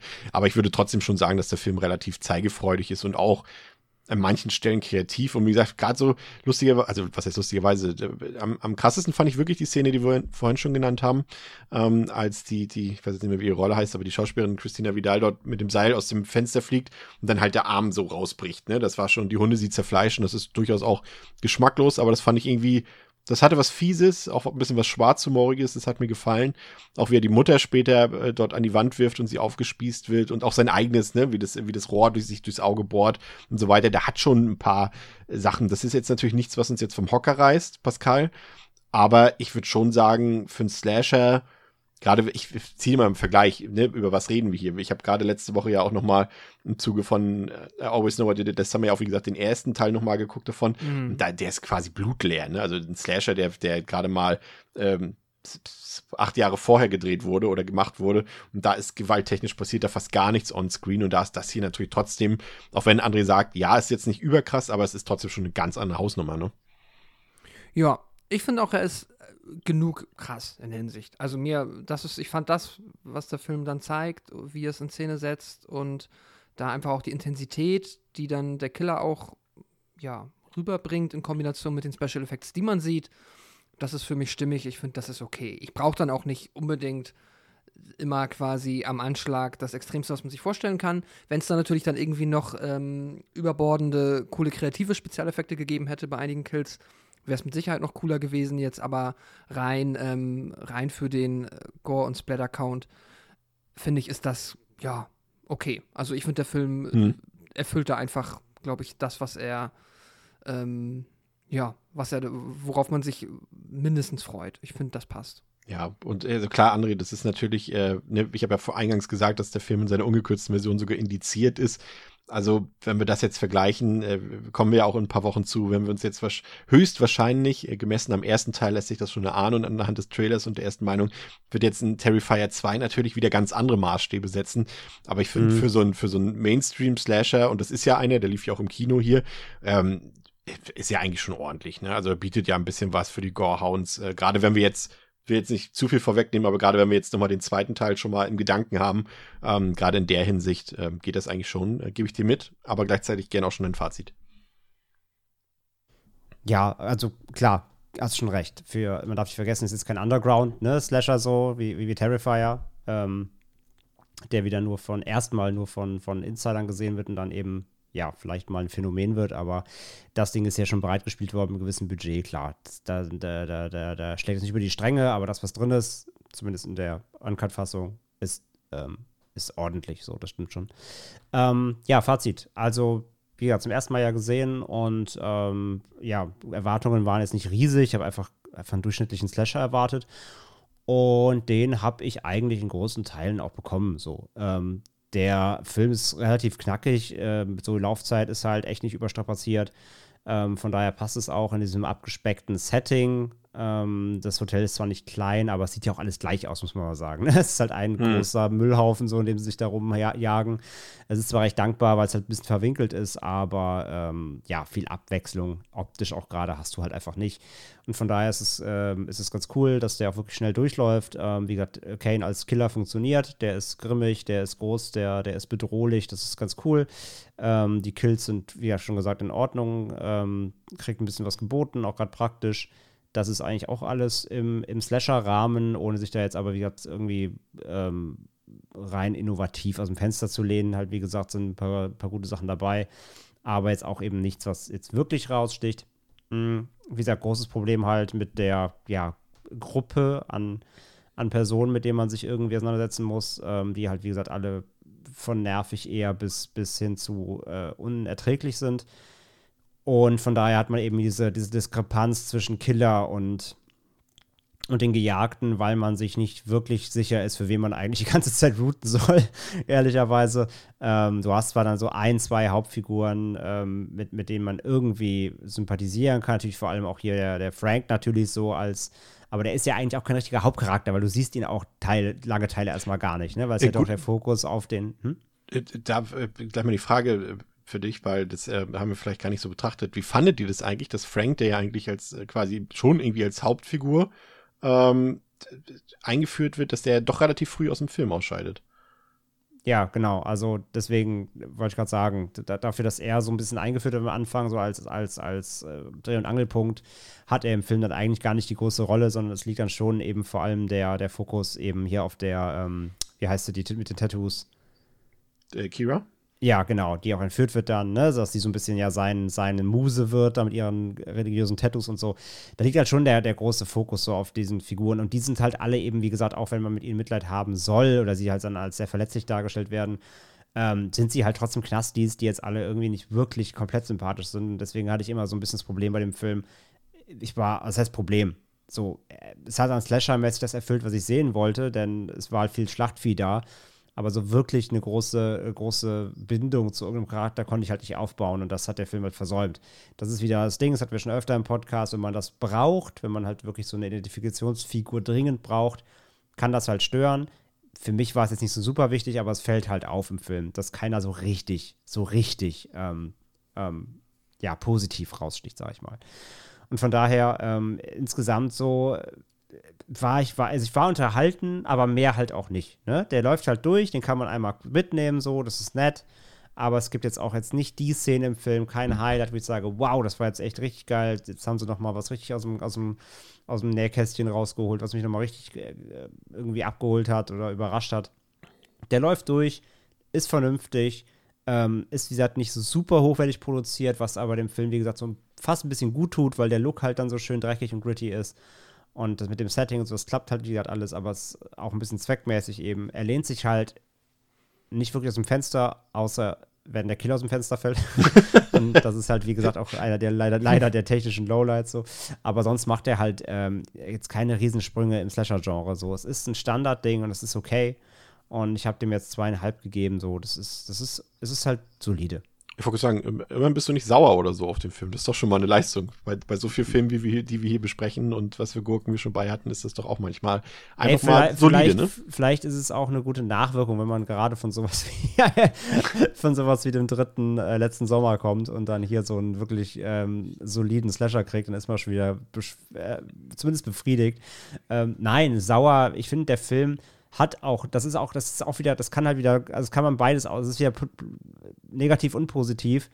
der Film bietet mir nichts, worüber ich sauer sein könnte. Dafür ist er auch nicht aneckend genug, weißt du? Also Ja. ähm, er ist halt dann, also entweder ist er ein bisschen, er ist halt ein bisschen belanglos, dadurch, dass ich keine, keine, keine großen Figuren halt habe, so, aber er läuft gleichzeitig so durch und unterhält mich, dass ich sagen kann, ist mir aber auch egal. Von daher genau dazwischen liegt er eben so und das ist halt bei mir zweieinhalb so. Das ist, das kann man halt gut weg, gut weggucken so.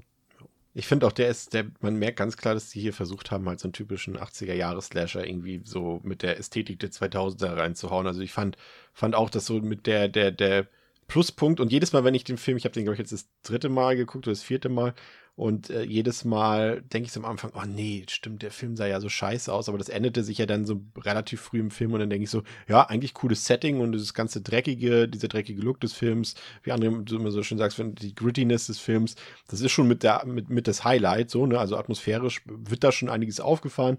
Dann hast du eben ähm, Jacob Goodnight als Killer, wie gesagt, der glänzt durch seine Erscheinung. Ansonsten passiert da jetzt nicht so viel, aber das ist jetzt auch nicht weiter schlimm, weil, wie gesagt, es funktioniert für die 90 Minuten.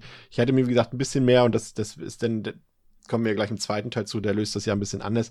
Ich hätte mir einfach gewünscht, dass ich hier eben ähm, sowas ähnliches wenigstens wie eine Identifikationsfigur finde, gab es nicht. Die waren alle komplett austauschbar und irgendwie auch fast durchgängig unsympathisch. Selbst die, die, die am Ende am, am Leben bleiben, waren jetzt irgendwie ja, da hätten sie auch jede von den anderen Figuren nehmen können, die am Ende am Leben bleibt. Das hätte für mich jetzt keinen Unterschied gemacht.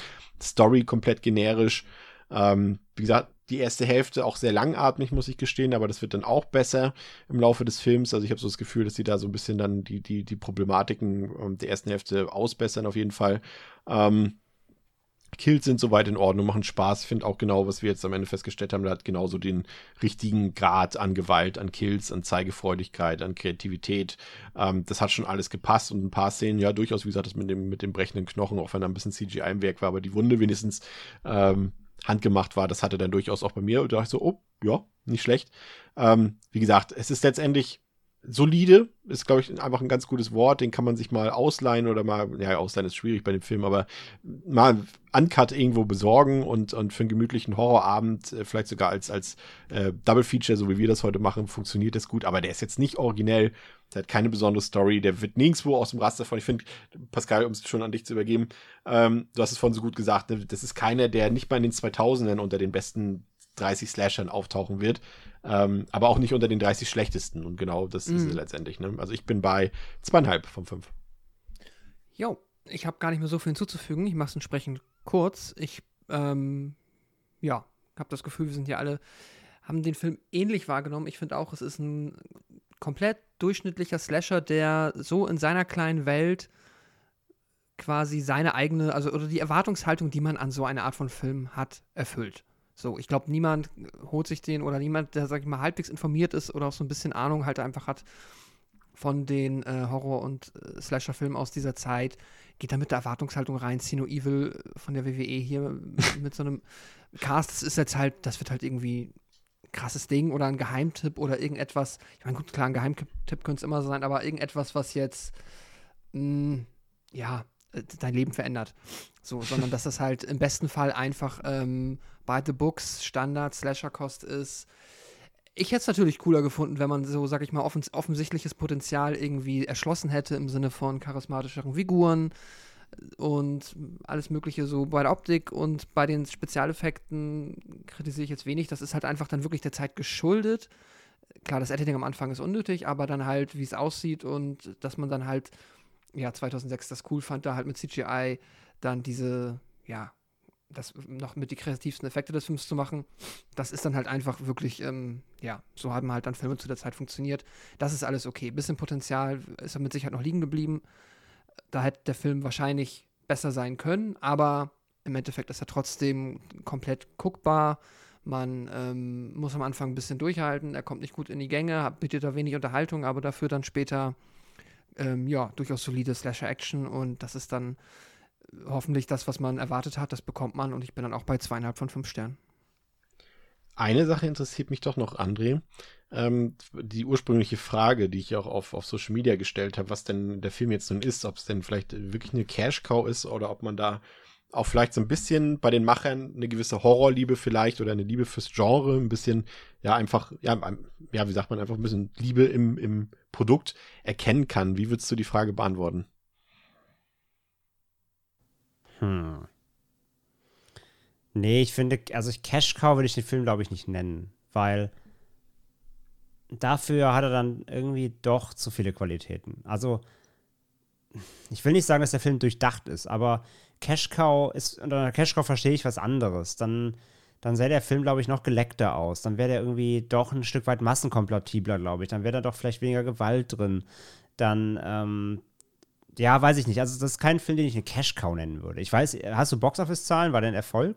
Ja, ja, also wie gesagt, ja, also gemessen am Budget, ne, 8, 8 Millionen gekostet, 18 ja. Millionen eingespielt, aber, im, ja. aber im Heimkino insgesamt 40 Millionen sogar. Also ja, okay. Budget fair. Ja. Aber, aber, wie gesagt, also unter der Cash-Cow verstehe ich was anderes. Das ist dann, weiß ich nicht, dann, dann, dann hat das, das, das hat eher was von auch, damit verbinde ich so einen Etikettenschwindel, weißt du? Und den, den, den finde ich, den, den, das macht Sino Evil ja nicht. Sino Evil gibt ja im Grunde das, was auf dem Cover ist, nämlich Kane, der böse guckt und irgendwas mit, mit, mit Ketten und äh, stechen.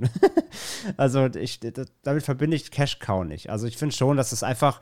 Gut, ist natürlich vielleicht, vielleicht, ja, müsste man denn über, über, das Wort. Also ich finde zum Beispiel gerade was, also diese, diese, nur mal als Beispiel, diese Blumhouse-Filme wie Truth or Dare oder sowas, das sind ja. für mich Cash Cow-Filme, die ge gezielt auf quasi 13-jährige Horrorfans ja, ja, ich, und weiß, ich weiß, ich, das, und das meine ich ja damit, ja. genau. Das, das, das, das, ich weiß, was du meinst, aber zum Beispiel Truth or Dare äh, ist trotzdem, der ist so richtig formelhaft. Der, ist, der sieht geleckt aus, da, da, da spielen ein paar Gesichter, die, die man kennt.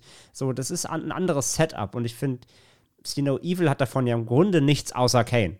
Ja. ja? Und deswegen würde ich den Film nicht Cash Cow nennen, weil es einfach, es ist einfach so, lass mal einen Slasher machen, aber halt mit dem Wrestler. Aber es ist jetzt nicht so, lass den Film so perfekt in, ausstatten, inszenieren, irgendwie auf die Zielgruppe zuschneiden. D dafür ist er nicht ko ko konkret genug, letzten Endes, weil, weil er dann doch einfach auch zu vage ist, zu, zu, zu dreckig, zu, zu ein bisschen unbeholfen. Also das, das finde ich nicht, dass er da eine, ähm, ich finde nicht, dass er formelhaft ist. Er ist, er, also er, in, in seinem Slasher-Tropes ja, aber das, das, das, das machen ja viele. Ja. Äh, ne? Das, das Geht ja auch nicht anders. Genau, geht ja teilweise einfach nicht mehr anders so.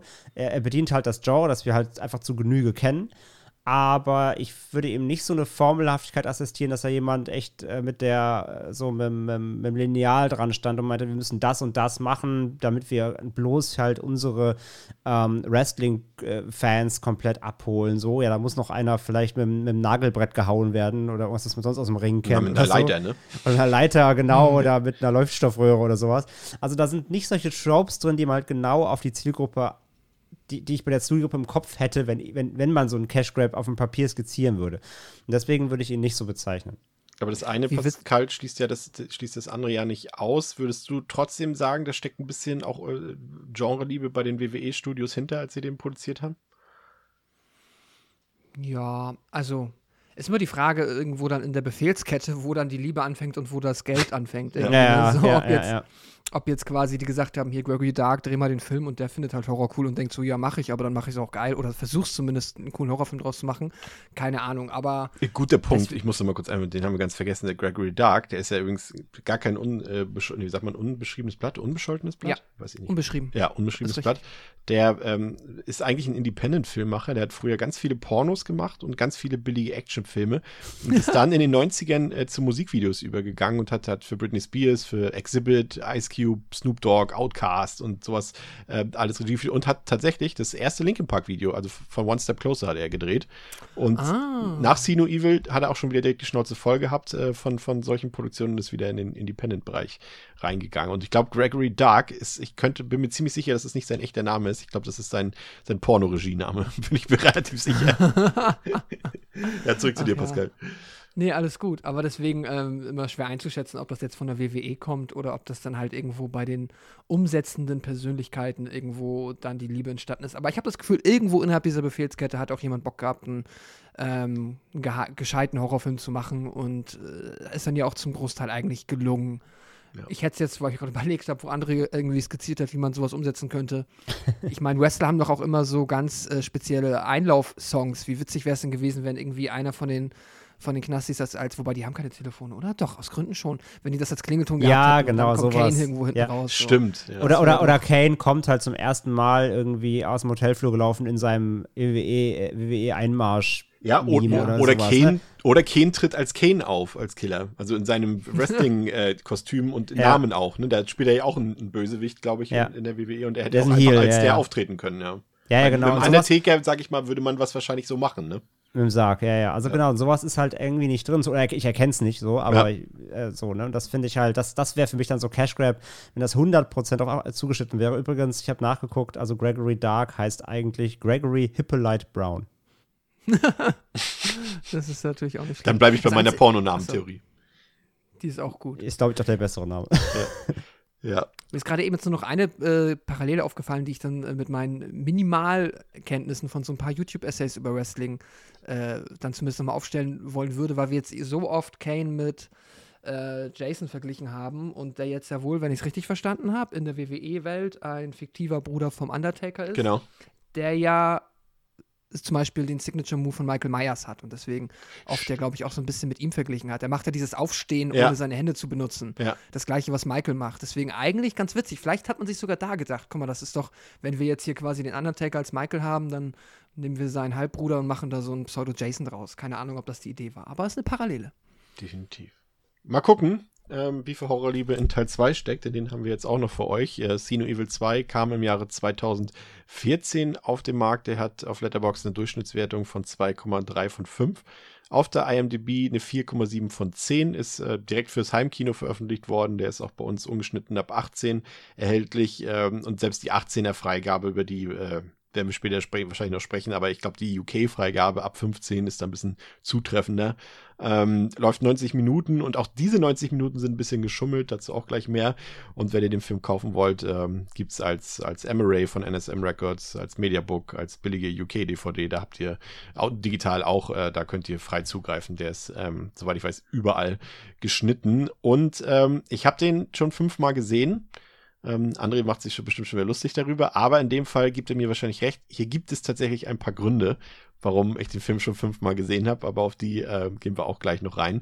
Ein, ähm, der Film wurde gedreht von den Soska Sisters, ähm, also von Jen und Sylvia Soska, die äh, früher selbst ähm, WWE-Fans oder auch bis heute sind und auch Horrorfans seit tiefster Kindheit. Ihre Mutter hat ihnen das irgendwie schon beigebracht, hat ihnen mit zehn Poltergeist gezeigt. Und da haben sie gleich gesagt, ach, sowas kann man später beruflich machen, dann müssen wir das ja auch machen. Und haben dann 2009 eine eigene Produktionsfirma gegründet, haben ihre ersten Indie-Filme gedreht und haben dann den großen Durchbruch mit American Mary gehabt, den wir ja hier auch schon besprochen haben. Also ihr kennt die beiden natürlich auch schon und dann haben sie einen Vertrag über zwei Filme mit der WWE geschlossen und haben dann zum einen hier Sino Evil 2 gedreht und äh, den ganz furchtbaren Knastfilm Vendetta. Und äh, zuletzt, ich weiß gar nicht mehr, andere, die haben wir doch auch auf dem Fantasy Filmfest gesehen, ne? Den Rabbit, das Remake von Rabbit? Ja. Ja, genau.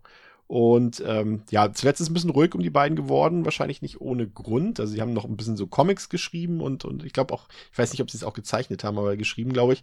Ähm, es gab ja 2019 im Zuge der Promo, ich weiß nicht, André, ob du dich dran erinnerst, ähm, der Promo zu Rabbit gab es ja, sag ich mal, einen kleinen Shitstorm oder einen etwas größeren. Sie haben, Ja. wurden ja damals auf Twitter ähm, quasi gesperrt, weil sie ja Szenen von den praktischen äh, Make-up-Effekten dort gezeigt haben und wurden da direkt erstmal permanent ähm, gebannt von Twitter, ne, weil nicht jugendfrei und so weiter und viel zu brutal. Was ich bis heute bis nicht verstehe, weil du kannst auf Twitter alles Ja. eigentlich zeigen. Natürlich. Und, ähm, und, und dann äh, haben sie das natürlich, ja, sich, sag ich mal so, es wurde von der, von der Alt-Right-Bewegung so ein bisschen aufgegriffen, okay, wie, wie, also die, hier diese Regisseurinnen, die haben doch nur ihre, haben doch ihre Meinungsfreiheit vertreten, warum werden die denn gesperrt auf Twitter? Und so wurde quasi aus den eigentlich äh, Feministinnen-Idolen, äh, wurde dann auf einmal, wurden Idole für, für das Allies quasi von, von der Alt-Right-Bewegung und äh, wurden dort quasi ja zu Propagandazwecken missbraucht und, und wurden immer hingestellt, hier, diese zwei Frauen kämpfen für die Meinungsfreiheit und sie sind halt mit drauf eingegangen, haben das quasi nicht, äh, sind, haben dem nicht widersprochen, haben das auch für sich genutzt und sind dann selbst darauf eingegangen und haben auch gesagt, stimmt, wir kämpfen doch für die Meinungsfreiheit und so weiter und so fort und sind dann komplett quasi mit drauf eingegangen, haben, haben ganz rechts außen Theorien quasi mit unterstützt dort und alles unter dem Deckmantel der äh, ja, Freedom of Speech. Und naja, das äh, kam nicht gut an, auch bei vielen Fans nicht äh, von den beiden und aber auch das Gegenteil, auch viele konservative Fans haben sich auf einmal verstanden gefühlt und dachten, ah, cool, die sind ja so wie wir und so weiter. ich weiß nicht, was jetzt genau in den letzten drei Jahren dann noch passiert ist. Ich habe jetzt nochmal den Twitter-Account von den beiden nochmal gecheckt. Ähm, bin auch noch ein bisschen in die Vergangenheit gegangen. Ich glaube, die beiden haben es, glaube ich, fast schon wieder eingesehen. Also sie benutzen auch Twitter wieder. Der Account ist schon seit ähm, einer lange Zeit wieder aktiv. Ähm, und sie ja, sind, dazu ich, muss man auch einfach mal sagen, ne? Also es war ja auch ein Sturm im Wasserglas schon wieder, weil ich meine, wir kennen die die sind in der, im, im Genre halt, sind das so kleine Namen, aber sonst darüber hinaus kennt die ja keine Sau. Ja, ja. Muss man klar. einfach mal sagen, ne? Die kennt ja auch kaum jemand eigentlich, überhalb, also außerhalb des Tellerrands. Ja, aber, aber unsere Horrorfangemeinde ist ja trotzdem groß. Und da, da das nein, nein, in dieser Bubble sorgt das natürlich schon für. Ja, ja, klar, natürlich klar. international interessiert das äh, keinen, wenn Genau, das meine ich halt damit. Ne? Ist jetzt nicht, dass die ja. jetzt irgendwie worldwide cancelled sind. Nein, so. ich glaube, ich glaube, da, also ich glaube, sie, sie haben einfach den Moment gesehen, dass sie sich jetzt hier für, also klar wäre ich auch angepisst, ne, wenn mich Twitter bannt, ja. weil ich das von meinem Film zeige. Und ich glaube, die haben sich dann ähm, im, im Zuge dieses, dieses aufkommenden Tovabos dann, ja, haben die eine Chance gesehen, dann irgendwie sich selbst ein bisschen zu präsentieren und auch Twitter dann irgendwie da einen Schnickefinger zu zeigen. War halt leider mit der falschen Crowd im Nacken so. Ja, ja, ich glaube, der Fehler war ja einfach, also es kann natürlich durchaus passieren, dass andere quasi das für sich nutzen und äh, aber sie haben, sie haben halt den Moment verpasst, dem zu widersprechen, was ja dann immer doch eigentlich der einfachste Gang ist in dem Moment. Ne? Genau, und das halt, war, das war ihr Fehler so. Ja. Und da kann man es halt hinstellen, haben sie es halt verpeilt oder sind und, sie, oder ja, oder stehen sie so ein bisschen dazu und das wäre, also stehen, stehen sie da hinter dieser, hinter dieser Bewegung und das wäre natürlich auch sehr schade. Und es sind halt drei Jahre vergangen seitdem. Wie gesagt, sie haben zwischendurch so im Comic-Bereich was gemacht, aber ein Film nicht. Und ich habe auch nichts angekündigt gesehen. Ich weiß jetzt auch nicht, ob sie bei Serien scheinbar auch nicht. Also vielleicht sind das Auswirkungen davon, ich weiß es nicht, aber gerade eben, und das ist, glaube ich, das, das nochmal der Kniff an der Sache, gerade wenn es eben die ja sehr auf ihr Horrorpublikum angewiesen sind. Ne? Und gerade sowas wissen wir ja gerade, also gerade wenn wir heute diesen Film besprechen mit noch zwei anderen Beteiligten, ähm, die sind natürlich sehr oft auf die Fan-Community angewiesen. Ne? Also klar, die sind bekannte Gesichter im Horrorbereich, Soska Sisters kennt jeder ähm, bei uns. Ähm, und wenn die dann mit sowas auffahren, dann viele Fans abspringen, das kann Jobs kosten für die beiden und dann dementsprechend auch Geld. Ne? Also ganz so einfach ist es ja dann doch nicht, André. Äh, ja, absolut, natürlich. Also natürlich müssen die auch aufpassen, was sie machen so und ähm, so, aber wie gesagt, ich glaube trotzdem, dass das, das war so, letzten Endes war das so klein, das Ganze, dass es, glaube ich, jetzt trotzdem keine nachhaltigen Wirkungen hat. So, das hat heute, das hat jetzt schon wieder jeder vergessen eigentlich, wenn wir es ja. nicht gerade erzählt hätten. Ähm, von daher, und ich weiß nur, die haben irgendwann vor ein paar Jahren, haben sie irgendeinen Deal gesigned für eine Videospielumsetzung. Aber da gab es bis heute keine Infos. Von Stay Alive bestimmt. Nee, nee, nee. Irgend so ein, oh, wie hieß das denn? Aber jetzt, wo du es sagst. Blindside. Blindside sollen die machen. Das ist so ein, so ein, ja, so ein audiodatives Horror-Adventure oder sowas. Ja. Und dazu sollen die einen Film machen.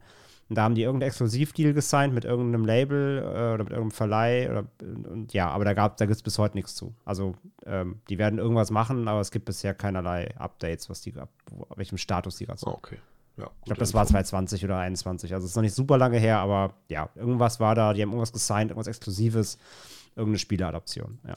Auf jeden Fall scheinen sie sich wieder beruhigt zu haben und ähm, twittern auch wieder munter. Und ich habe da jetzt auch eher äh, demokratische Ansichten, zumindest soweit ich zurückgescrollt habe, äh, dort vernommen und äh, friedliche Absichten. Also ich glaube, das Thema hat sich äh, vermutlich erledigt und äh, ja, wir behalten es im Auge, soll ja nicht unkritisch betrachtet sein. Also ihr habt es hier bei uns auf jeden Fall ähm, gehört. Ähm, Pascal, worum geht's in Xeno Evil 2? Amy arbeitet in einer Leichenhalle, hat aber heute Geburtstag und will deshalb mit ihren Freunden feiern gehen. Dafür übernehmen Thess, äh, Seth und ihr Vorgesetzter Holden die Nachtschicht. Doch dann bricht die Nachricht herein, dass zahlreiche Leichen von einem Massenmord im Blackwell Hotel eingeliefert werden sollen. Amy will ihre beiden Kollegen damit natürlich nicht im Stich lassen und so trudeln zum einen die Leichen der Opfer von Serienkiller Jacob Goodnight ein, als auch dessen eigene Leichen. Doch Leichen. bei den Leb... Leichen. Hat nur eine. Ach so, oh ja. ähm, äh, ganz genau. Doch bei den leblosen Besuchern bleibt es nicht. Auch Amys Freunde sind ins Leichenschauhaus gekommen, um doch noch den Geburtstag zu feiern. Holden war in den Plan eingeweiht. Neben ihren Freundinnen Kayla und Tamara sowie deren Freund Carter ist auch Amys Bruder Will gekommen, der sich direkt unbeliebt macht, indem er Amys Kollegen und heimlichen Verehrer, Seth, davor warnt, etwas mit seiner Schwester einzugehen, da sie für etwas Besseres bestimmt sei. Man muss an dieser Stelle erwähnen, dass Amy vor kurzem ihr Medizinstudium abgebrochen hat. Die anderen Partygäste vergnügen sich unterdessen, so geht die von True Crime und anderen morbiden Dingen faszinierte Tamara mit ihrem Freund genau in den Raum, in dem sich auch Jacob Goodnights Leiche befindet. Tamara stürzt sich sofort auf Goodnights Leiche und wird dadurch so erregt, dass sie mit Cartner Sex hat in dem Raum. Doch plötzlich ist die Leiche des Killers verschwunden und das Licht fällt aus. Goodnight ist noch am Leben und nimmt sich Carter als erstes Opfer für sein nächstes Massaker. Tamara kann gerade noch so fliehen. Als nächstes muss der im Rollstuhl sitzende Holden daran glauben, als Goodnight mal wieder sein Lieblingsspielzeug herausholt, die Kette mit dem Haken. Der Rest der Truppe ahnt nun, was ihnen bevorsteht und versucht deshalb aus dem Gebäude zu flüchten, doch Goodnight verfolgt sie auf Schritt und Tritt, was dazu führt, dass sich die Gruppe trennen muss, was das Spiel für den kahlköpfigen Killer noch einfacher macht. So schnappt er sich Kayla und erwürgt diese. Dann schlitzt Tamara die Kehle auf und tötet auch Amys Bruder Will. Äh, Seth wird im Kampf mit Goodnight verletzt und muss von Amy versorgt werden. Amy findet ein offenes Fenster und nachdem sie Seth zum ersten Mal geküsst hat, versucht sie über dieses offene Fenster Hilfe zu holen, jedoch befindet sich auch der umtriebige Killer draußen, weshalb Amy zurück ins Gebäude schleicht, nur um dann doch von Goodnight umgebracht zu werden. Nach einem weiteren erbitterten Kampf gelingt es Seth, dem Killer Einbalsamierungschemikalien in den Körper zu pumpen, was diesen offenbar tötet. Seth gelingt die Flucht aus dem Gebäude und er fährt davon. Doch offenbar war er nicht alleine im Auto. Denn als er die Schranken vom Gelände öffnen will, steht Goodnight hinter ihm und tötet ihn. Brutal. Ja, danke Pascal. Ähm, das Interessante, André, ist natürlich hier äh, die Besetzung. Ne? Also klar, wir haben wieder Glenn Jacobs, äh, also Kane ähm, als Killer dabei.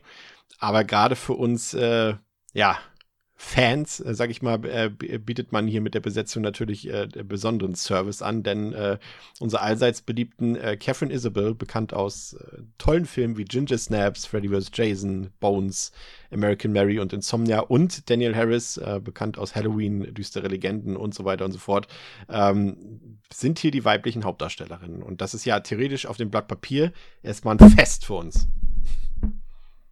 Das ist da Party. Das ist ja, ist ja Schlaraffenland. Äh, dass da nicht empfohlen von Devils and Demons auf jeder Packung steht, ist ja Frevel. ist ja Frevel. Nein, absolut. Also, ich, ja, auch den zweiten kannte ich ja wieder nicht. Aber äh, als ich gesehen habe, was da für ein Ensemble äh, zusammenkommt, natürlich mit dieser Doppelspitze an fantastischen Horror-Scream Queens, war ich natürlich gleich äh, hellauf begeistert. Ähm, von daher, da war ich eigentlich schon so, okay, also das es kann ja mindestens nur gut, also mindestens solide werden nur. ähm, nee, klar. Du also, hast quasi schon mindestens zwei Sterne schon erreicht, nur durch die Teilnahme. Ne? Genau, für, also für, für pro Darstellerin schon mal ein Stern war schon mal auf jeden Fall gesichert. Ähm, Nee, aber klar, äh, äh, absolut gute Wahl halt der, von den beiden. Ne? Also die Sourcecast hier natürlich, ich meine, mit, hast du gerade schon gesagt, mit, mit, mit Kathy haben sie schon zusammengearbeitet eben und ja. doch war, war, war vorher, ne? Oder? Ja. American Mary, ja, genau. Ähm, ne, wo, äh, hatten sie eben schon, schon eine Beziehung zu und dann, ähm, dann, äh, ja, da hast du halt sichere Bank, weil sie natürlich wissen, dass es zwei, zwei Darstellerinnen sind, die eben in der Fangemeinde gut ankommen, so, ne? Und dann eben Harris und sie da in, den, im, im, in der Doppelspeerspitze zu besetzen, ist natürlich einfach auch smart. Damit hast du auf jeden Fall schon mal ein paar Sympathiepunkte bei dir und weißt einfach, dass es Figuren sind, die im Genre schon ähm, einiges Gutes gemacht haben, auch eine Fanbase haben. Das ist natürlich super, ähm, super smart auch einfach. Für dich, Pascal, auch schon ein Plus, schon bevor der Film angefangen hat? Ja, definitiv. Also bekannte Gesichter freuen oft. Und gerade wenn es dann hier auch noch, äh, ja, welche sind, die man schon aus vielen anderen Filmen kennt. Und äh, ich muss ja auch meine Kredibilität aufbauen als äh, Anwärter des äh, Catherine Isabel Fanclubs dann irgendwann auch mal in den Rang der Mitglieder aufgenommen zu werden. Nice, sehr gut. Ja, ähm, eine Sache, die äh, mich sehr an dem Film nervt, äh, muss ich gestehen. Und das ist hier schon fast, ich will jetzt, das, das, nee, das passt jetzt nicht zu Cash Cow, aber hier ist eine Sache bei, die mich tatsächlich oft bei Filmen nervt, gerade so in diesem Bereich. Äh, klar, auf dem Blatt Papier, Pascal, läuft der Film irgendwie 90 Minuten. Aber wenn wir dann mal so tatsächlich mal den Taschenrechner ansetzen, ne, wir haben hier Opening Credits, die gehen drei Minuten, was für einen Horrorfilm schon, gerade für einen DTV-Horrorfilm echt lang ist. Dann haben wir am Ende so schon mal vorweggenommen, haben wir eine äh, Still-Montage an Bildern einfach nur noch mal von den Leichen dort oder von irgendwelchen Schauplätzen, die sich, die nicht, sich nicht mal bewegen. Das geht auch noch mal mm. drei Minuten. Und anschließend kommen noch satte sieben Minuten ganz normale Endcredits. Das heißt einfach 13 Minuten von den 90 Minuten kannst du schon komplett abziehen. Und ähm, Ich habe auch nachgelesen, es diente wirklich dazu, den Film auf 90 Minuten zu bringen. Und das finde ich schon, ehrlich gesagt, ja, ich will jetzt nicht sagen Kundenverarschung, aber es geht eigentlich schon ein bisschen in diese Richtung, finde ich persönlich. Ich habe mir die Credits jetzt gar nicht bis zum Ende angeguckt. Wäre interessant nochmal. Eigentlich müsste ich jetzt nochmal reinschauen, um zu gucken, bei beiden ob die Teilen. extra langsam. Hm? Bei beiden Teilen. ja, bei beiden Teilen muss ich es. Äh, beim zweiten, ob die irgendwie extra langsam ablaufen oder ob die dann nachher noch irgendwie alle Hunde und Katzen von allen Beteiligten da irgendwie auflisten, damit die da auf die sieben Minuten kommen. Das ist äh, interessant, ja. Aber nee, du hast recht, es ist ein ähm, echten, also gut, die Anfangscredits kann man halt, oder kann man skippen, aber habe ich jetzt nicht. Aber davon abgesehen, äh, es ist ein wirklich, äh, ja, kurzer. Also es ist halt nicht Herr der Ringe, ne? Wo man halt sagt, okay, hier können 20 Minuten Credits kommen irgendwie. Ja, ja, ja, genau. Es ist nicht Herr der Ringe, nee, das stimmt. Aber ich fand es jetzt persönlich nicht so schlimm. Ich hatte nicht das, Ge also vielleicht wäre ich ein bisschen genervt, wenn ich dafür zu viel Geld ausgegeben hätte oder so, äh, in dem Sinne nur so einen kurzen Film zu bekommen, aber für mich war es okay. Aber ich fand es nicht so schlimm. Immerhin, André, die von Sie, ich weiß nicht, ob es dir aufgefallen ja, wahrscheinlich ist es dir aufgefallen, in den Opening Credits ein bisschen Fanservice, weil ja die, die Leichen, die dort im Leichenschauhaus liegen, ja äh, von den beiden äh, Soska-Schwestern selbst äh, dargestellt werden. Ja, ja, gut, klar, das ist, also, ne, das, das, ihre, ihre Namen werden ja auch entsprechend dann eingeblendet ja. eben, ne? Also das ist natürlich. Aber Dings äh, hatten sie doch auch, ne? In, in, in, in American Mary hatten sie doch auch Cameos, oder? Bin ich jetzt, ja. irre ich mich? Ja, ja, ne? ja, in dem, in dem Fetischhaus da, ja. ja. Ich weiß jetzt gar nicht, ob sie bei Rabbit das weiß ich jetzt gar oh, das nicht. Das weiß ich gar nicht. Auch, aber den habe ich auch komplett vergessen. Aber ich, äh, soweit ich das mal gelesen habe, bewegen die sich eh auch selbst in solchen Underground Fetisch, Gedönskreisen. Also es passt ja auch komplett rein zu denen. So, die sind ja auch, glaube ich, sehr privat, sehr makaber unterwegs. Ja. Ähm, was auch noch abgeht von der reinen äh, Netto-Spielzeit, ähm, André, ist natürlich, also nicht nur die Credits, sondern auch die Flashbacks zum ersten Teil. Da muss man sich natürlich zum einen erstmal die Frage stellen, wie notwendig ist hier überhaupt ein zweiter Teil? Weil wir haben ja erfahren, 2006 war der erste, das ist jetzt acht Jahre später. Wieder die übliche Frage, hat da irgendjemand nachgekräht? Ähm, was haben sich jetzt die WWE-Studios dabei gedacht? Warum muss da noch ein zweiter Teil her? Und vor allem, und das ist eine Frage, die ich leider nicht beantworten kann, aber vielleicht können wir ein bisschen spekulieren. Ich meine, klar, ich habe erfahren, dass die Soska-Schwestern äh, Wrestling-Fans sind, aber das heißt ja nicht automatisch, dass du da für die einen Vertrag für zwei Filme unterschreibst und, und dich, ja, weiß ich nicht. Ich meine, gut, die pumpen natürlich auch ein bisschen Geld rein, da kann man sicher sein. Also, wie gesagt, der erste Teil, 8 Millionen, ist jetzt für einen Horrorfilm auch nicht gerade wenig, ne? Für so einen, für so einen 2000er Slasher irgendwie. Aber warum die jetzt da gerade auf dieses Projekt angesprungen sind, auf so eine Fortsetzung acht Jahre später, weiß ich ehrlich gesagt nicht. Hast du da eine Vermutung?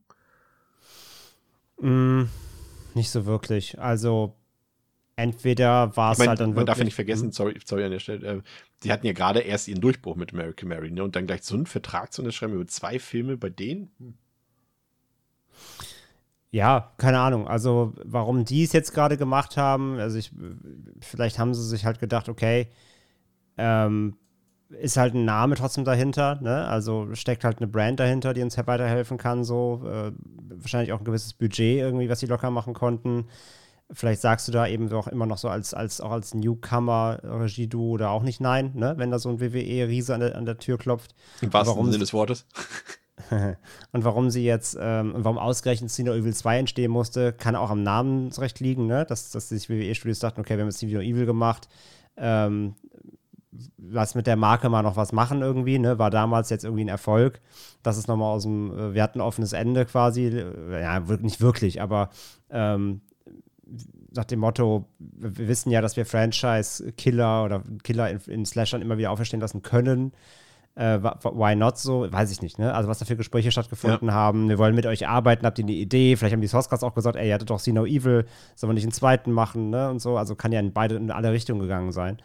Ähm, aber wie du schon sagst, so, ich glaube jetzt wirklich eine harte Fanbase, die jetzt jedes Jahr geschrien haben, gibt uns See No Evil 2, weiß ich nicht, ob es die gab wenn, wenn war die nicht so laut. Vielleicht hat Kane ja auch gesagt, er hat Bock auf einen zweiten Teil, einfach von sich Auch das, genau, also genau, meine ich ja, ne? Was da viele Gespräche stattgefunden haben, hey, äh, ne, WWE-Studios mit Kane, mit, mit, mit interessanten FilmemacherInnen, ähm, wer da dann nachher die Idee reingeworfen hat, dass Massine Evil 2 machen, weiß ich halt ja. nicht.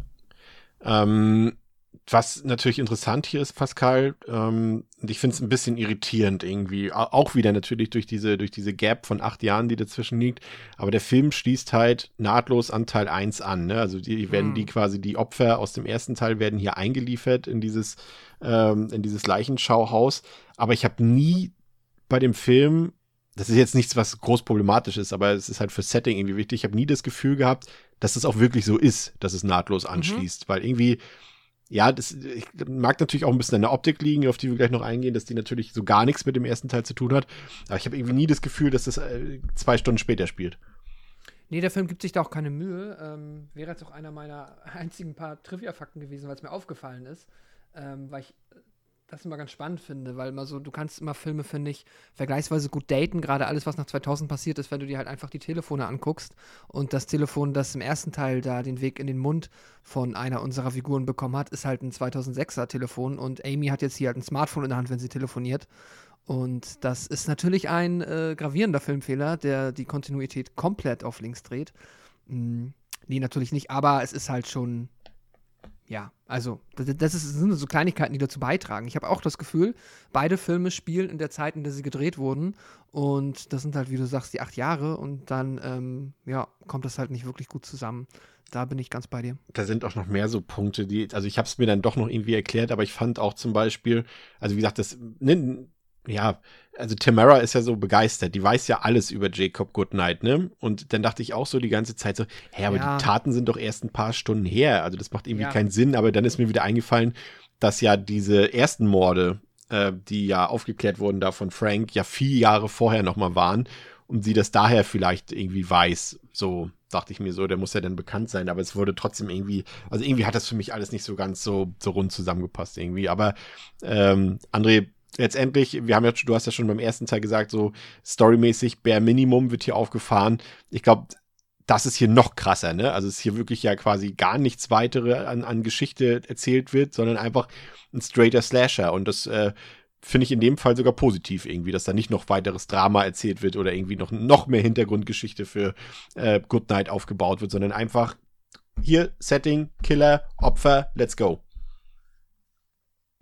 Äh, ja, also die Idee beziehungsweise der, die Entscheidung, dann hier nahtlos überzugehen und ähm, einfach, einfach das etablierte Setting weiter zu spinnen, was dann aber gleichzeitig ja auch wieder so die Krux ist, ne? was dann wieder mit dem zusammenhängt, was wir eben diskutiert haben. Ähm, der vorige Teil kam jetzt eben nicht ein Jahr vorher oder so, sondern er kam sehr, sehr, sehr viel früher und selbst die Leute, also du hast, die, du hast halt die hohe Wahrscheinlichkeit, dass vielleicht viele Leute den ersten nicht gesehen haben, ja. wenn der zweite kommt. Du hast aber auch die hohe Wahrscheinlichkeit, dass der erste eben so lange her ist, dass sich viele gar nicht mehr erinnern können und den das vielleicht auch nicht unbedingt jetzt direkt nachholen. Also eine Story zu nehmen, die direkt ansetzt. Du hast zwar dann so Flashbacks und es gibt natürlich auch Dialoge im Film, die dann halt nochmal beschreiben grob, was los ist, selbst dann für, selbst dann die Leute abzuholen natürlich die den ersten vielleicht nicht kennen, ähm, aber trotzdem so nahtlos an einen Film einzusetzen, der eben fast eine Dekade früher kam, ähm, musst du auch erstmal machen. Ohne ja. dann groß ein, ähm, zuletzt bei See No Evil Einspieler am Anfang wie zu machen, wie bei so einer Serie, nochmal alles abgrast. Wie gesagt, du hast die Erklärung dann so peu à peu im Film, mit auch ja so ein paar wirklich eins zu eins Flashback-Szenen ähm, nochmal rausgeholt aus dem ersten. Ja. Aber wie gesagt, die Entscheidung, wirklich einfach nahtlos anzusetzen beim Film, der so lange schon wieder her war, ja, muss man auch erstmal machen ich mag es auch, dass sie wirklich, dadurch, dass sie alle Kills nochmal zeigen, haben auch wirklich alle SchauspielerInnen aus dem ersten Teil nochmal Credits bekommen für den ja, zweiten stimmt. Teil. Aber ähm, der große Unterschied, Pascal, äh, also einer der großen Unterschiede ähm, zwischen dem ersten und dem zweiten Teil ist definitiv die Figurenkonstellation, würde ich mal ganz klar sagen. Also das mhm. ist hier völlig konträr. Wir haben hier, ja, ich sag mal so, bis auf den Bruder von Amy haben wir eigentlich äh, keine, in Anführungszeichen, negativ belasteten Figuren dabei. Die haben alle irgendwie ihren Charme, sind im schlimmsten Fall blass, wie vielleicht die Hauptfigur Seth, können wir noch später noch diskutieren. Aber ansonsten ist das schon ganz cool gemacht und ich habe mich, wie gesagt, ich habe den Film schon fünfmal gesehen, was vielleicht mit äh, Catherine Isabel und Danny Harris zu tun hat. Ähm, aber äh, da merkt man natürlich krass, wie jetzt die Figur von Catherine Isabel, also Tamara, schon sehr überzeichnet ist. Ne? Das ist natürlich äh, schon sehr laut, irgendwie auch sehr anstrengend ähm, sehr mhm. morbide ähm, und, und das ist natürlich zum einen konträr zu dem, was Catherine Isabel in ihren sonstigen Rollen spielt, außer vielleicht, obwohl in Freddy vs. Jason passt es sogar ganz gut, da war sie ja ähnlich drauf, so ein bisschen. Aber ich habe hier nochmal nachgelesen, dass ähm, in der ursprünglichen Drehbuchfassung äh, Tamara eigentlich äh, eine männliche, also natürlich mit einem anderen Namen, wie ein Tom, äh, ein Tom sein sollte und äh, das Carter, also ihr Freund quasi eine Catherine sein sollte sozusagen. Aber die Soskas haben gesagt, wir wollen nicht so viele Tropes im Film haben. Deswegen mhm. führt sich Tamara jetzt auf eigentlich wie der typische Dude in so einem Film, ne? Der immer so, so laut umherpöbelt und so weiter und so fort. Und äh, Carter ist dann auf einmal der, der so zurückhaltend ist und so, ne? Wie eigentlich sonst das Mäuschen mhm. im Film so. Und ich muss ganz ehrlich sagen, ja, ich glaube, wenn man das das erste Mal sieht vielleicht oder das nicht damit klarkommt, dann kann das schon nerven. Aber ich muss ganz ehrlich sagen, ich finde, das sorgt schon für einige Lacher und ich finde auch Catherine Isabel macht das herrlich und ich habe da total meinen Spaß bei und sie, glaube ich, auch bei dem Film. Äh, hm. ich fand es auch super. Ich finde die Figurenkonstellation halt wirklich im direkten Kontrast zum ersten Teil ähm, ja, um eine ganze Liga besser. Also es macht mir sehr, sehr viel mehr Spaß, die charmanten Figuren da ein bisschen mitzugehen und bei solchen halt Arschlöchern wie Will dann halt auch, ja, quasi die Antipathie auszuleben und die ist dann halt auch, finde ich, gut in der Geschichte, in Anführungszeichen, weniger in der Geschichte eigentlich, weil es gibt keine, aber sagen wir mal im Setting integriert. So, er hat halt einen Grund, warum er so arschig ist. Das ist so toxische Männlichkeit, großer Bruder, weiß alles für seine Schwester ähm, was man richtig kacke finden kann, was dann auch halt schön von Amy und ähm, ja, dann hat sie auch etwas, wo sie sich dran abarbeiten kann. Die komplette Figurendynamik und die Interaktion unter den Figuren funktionieren viel besser. Und da hast du dann halt in Tamara und äh, Carter halt, ja, eigentlich so ein bisschen das Comic Relief und gleichzeitig den Sexappeal in Form von Catherine Isabel, die dann ähm, ja, sehr engagiert sich an Jacob Goodnight heranmacht in äh, noch scheinbar toter Form, was ähm, also das Einzige, was uns halt so einem als, sag ich mal, Slasher-Konnoisseur da irgendwie dann so ein bisschen vielleicht die Augenbraue heben lässt, ist, man muss sagen, beide Filme, der erste noch mehr durch die Duschszene als der hier, haben einen gewissen quasi, äh, gehen den Weg Richtung Nudity, aber nie so weit halt, dass man äh, dann äh, ja, irgendetwas. Bei Catherine Isabel wundert es mich nicht, ist klar. Es ist aber, aber das Klassische ähm, wieder, äh, wir sind so geil nee, aufeinander, ne? deswegen müssen wir es natürlich komplett angezogen treiben, ne? Ganz so. klar. Ja, ja, ja, das ist, das, ja. Hm. Also da merkt, also ich glaube, meine Vermutung, keine Expertise, aber da hätte ich jetzt tatsächlich auch einfach mal die WWE dann so ein bisschen als äh, familienfreundlich. Nein, ja, ich denke schon. Hätte ja. ich jetzt vermutet. Ja, da ist, die, da, da ist die Gewalt natürlich nicht so schlimm, aber es stimmt, Nudity ja. ist da natürlich, ja. Und äh, genau. ich kann mich auch erinnern, wir hatten, glaube ich, damals bei Freddy vs. Jason auch, äh, da ist ja die Duschszene von, von Catherine Isabel und da hatte sie ja auch ein Körperdouble. Also das wäre hier, glaube ich, ja. ohnehin, glaube ich, nicht also, in Frage gekommen. Und, Deswegen äh, auch gar, gar, keine Kritik und dass sie das nicht machen will, alles cool sowieso. Also ne, ist ja. alles legitim, aber es, das ist so eins, weil der Film geht dann so, so ein bisschen in die Richtung und wirkt dann quasi so 20 Sekunden, ah, und jetzt kommt das nicht vollkommen okay, aber wenn man halt viele Slasher gesehen hat, wird man zu einer Stelle ja, erwarten. Das, das, das stimmt, der, stimmt. Ist, ja, jetzt wo du sagst, klar, also das ist natürlich genau das, wir haben gesagt, es erfüllt so alle gängigen Slasher-Tropes, aber das ausgerechnet ja natürlich nicht. Ne? Also das hast ja normalerweise immer äh, irgendwie äh, Kills und äh, Sex oder Nacktheit und sowas und das hast du hier natürlich äh, wirklich nur auf ein, auf ein ganz kleines Minimum. Du, du musst dich halt entscheiden Entweder, no, entweder nackter No-Name-Cast oder halt ein angezogener ja, Known-Cast. Das stimmt. André, wie hat äh, für dich die Figurenkonstellation im Vergleich zum ersten funktioniert? Gerade Wobei vielleicht auch noch in Hinsicht auf, hm? auf Daniel Harris und, und Kevin Isabel natürlich. Was anderes ist eh nicht wichtig hier. ähm, ja, sofort, ich wollte sagen, äh, wobei ich auch da beim ersten Teil fast äh, erschrocken war, dass man ja auch die, die, ähm, die Haupt Hauptfigur mit den Tattoos noch nicht mal Full Front Nudity gesehen hat, wo ich mir dachte, ah, okay, ein bisschen, an, ein bisschen Anstand bewahren sie sich tatsächlich sogar hier noch. Ähm, ja, deutlich besser natürlich. Also einfach, weil es ist eine ganz andere Dynamik. Das, das, das, das liegt nicht nur an den Figuren, also das liegt nicht nur an den DarstellerInnen, sondern schon am Writing. Ähm, die ganze Gruppe ist viel dynamischer geschrieben. Selbst die drei äh, KollegInnen ähm, in der Morgue sind halt, sind halt einfach ganz anders geschrieben. Das sind Leute, die sich mögen. So, ne? Die necken sich vielleicht ein bisschen, aber jetzt per se erstmal sind das alles irgendwie Freunde oder ArbeitskollegInnen. Und das, das, das ist ein ganz anderer Vibe. Die kommen nicht einfach rein, da wird nicht rumgepoltert. Klar, es gibt dann später im Verlauf halt ein paar Zwiste. Du merkst halt dann eben äh, Daniel Harris Figur, also Amy hat halt mit ihrem Bruder so ein bisschen Zwist und so weiter. Also es gibt halt, es gibt Stresssituationen oder ähm, Probleme innerhalb des, der, des, des Gruppengefüges, aber per se sind das jetzt erstmal alles keine Arschlöcher so an sich. Ne? Und, und die werden nicht einfach direkt als, als polternde Idioten und, und schlechte Menschen oder sonst irgendwie eingeführt. Das heißt, die die Stimmung ist auch eine ganz andere, finde ich erstmal generell. Und ich fand es auch deutlich angenehmer. Mhm. Der, der Einstieg ist, ist, ist seichter in den Film, du kommst besser rein dadurch. Und äh, auch wenn ich dann später diese, halt, dass sie dann halt die Geburtstagsparty dann in, im Leichenschauhaus machen, ist halt ein bisschen makaber, aber fand ich eigentlich ganz, ganz sweet, so die Idee, so. Ne? Sie muss, sie muss halt lange arbeiten, also kommen sie zu ihr, dass die da einfach reinkommen können, sich als Leichen ausgeben. Völliger Bullshit natürlich, äh, dass sie ja keine, ne? auch so eine Leichenhalle hat natürlich irgendwie Wachpersonal, dass sie da einfach irgendwie alle plötzlich drin rumliegen, ist natürlich völliger Bullshit, aber geschenkt. Auch die Polizei ist natürlich nicht da, nachdem gerade ein Massenmörder dort eingeliefert wurde, genau. der, wo man gucken muss, ob da irgendwie noch Spuren sind oder sowas. Nein, nein, gar nichts. Ne? Für alles, alles für Quatsch. Aber trotzdem, das fand ich auch irgendwie lustig. Das ist ja auch völlig fein für so einen Film. Ähm, und äh, das war dann, ich finde halt diese, diese Party-Szene auch schon wieder so weird, weil es ist immer so, du hast halt so sechs Leute, ja, mach mal eine Party. das ja. heißt, dann geht's, so, dann geht's halt so Musik an, alle holen sich einen Drink und alle sind so plötzlich, yeah, Party. Ein Luftballon und eine ja, Gelande. Ja, das ist einfach immer so, oh Leute, ey. Ähm, ja, egal. Aber auf jeden Fall Figuren, Dynamik, so, äh, Figurenkonstellation per se auf jeden Fall deutlich zugänglicher ähm, und auch, ja, wie gesagt, besser, ähm, lockerer und, und, und dynamischer als im ersten auf jeden Fall. Das haben, haben die Soska Sisters auch tatsächlich kritisiert, so ein bisschen am ersten Teil. Zwei Sachen haben sie kristall, äh, kristallisiert, herauskristallisiert, dass zum einen sie finden, dass Jacob Goodnight nicht so richtig als Slasher-Ikone stilisiert wurde, das wollten sie ausbessern und dass eben äh, die Figuren einem komplett egal waren im ersten Teil. Und sie haben tatsächlich ausnahmsweise mal mir recht gegeben und haben auch gesagt, dass wenn man kein Mitleid fühlt mit den Figuren in einem Slasher, dann macht der Film irgendwas falsch. Und ähm, das ist ja auch genau das, was ähm, ich so ein bisschen vertrete. Aber ja, ähm, Pascal, da gibt es natürlich, äh, wie gesagt, wir haben die Szene eben schon besprochen, diese Sexszene dort bei Jacobs Leiche.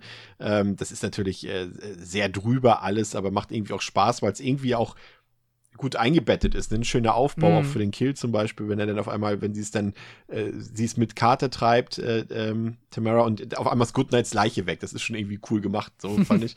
Ähm, das, das hat irgendwie äh, Spaß gemacht und äh, trotzdem habe ich irgendwie so ein bisschen die ganze Zeit das Gefühl gehabt, das hatte ich euch, hatte ich euch auch schon geschrieben ähm, gestern, ähm, dass das irgendwie noch nicht, also dass sie, dass sie da hätten mehr machen können. Ich fand den Ansatz gut, das so ein bisschen mehr Humor reinzubringen äh, im Vergleich zum ersten Teil und das ein bisschen auch heller zu machen und so weiter. Aber ich hätte in dem Fall, und äh, ich weiß nicht, André wird wahrscheinlich mich wieder hinterfragen, weil er das jetzt erschreckend findet, wahrscheinlich, was ich sage, aber der Film hätte für mich fast mehr als Fun-Slasher funktioniert, wenn der jetzt irgendwie so im hm. Stile von Hatchet von zum Beispiel von Adam Green inszeniert worden wäre. Also ich meine jetzt gar nicht mal unbedingt audiovisuell, aber der hat so ein, noch so ein gewisses Timing irgendwie, wie er es schafft, dass man Killer, so wie, wie Victor Crowley, trotzdem irgendwie ehrfürchtig gegenüberstehen kann, auch als, als Zuschauerin, aber trotzdem irgendwie auch diese Humorkomponente drin hat mehr und das spielt der Film irgendwie fast noch ein bisschen zu wenig für mich aus. Ähm, gar nicht mal unbedingt als Kritik bei den Soskas, äh, an die Soskas, die machen das auch gut, aber ich hätte es gerne mal irgendwie gesehen, wie die Version von Adam Green zum Beispiel aussieht. Hm. Ja. Chris, was ja. ist denn los mit dir? Zu lustig? Seit wann forderst du Humor in Horrorfilmen? Wer bist du? Ja, ich finde aber, ich, ich, ich kann es so, also ich kann es nachvollziehen, aber ich äh, gleichzeitig bei André verwundern, dass es von dir kommt, aber okay.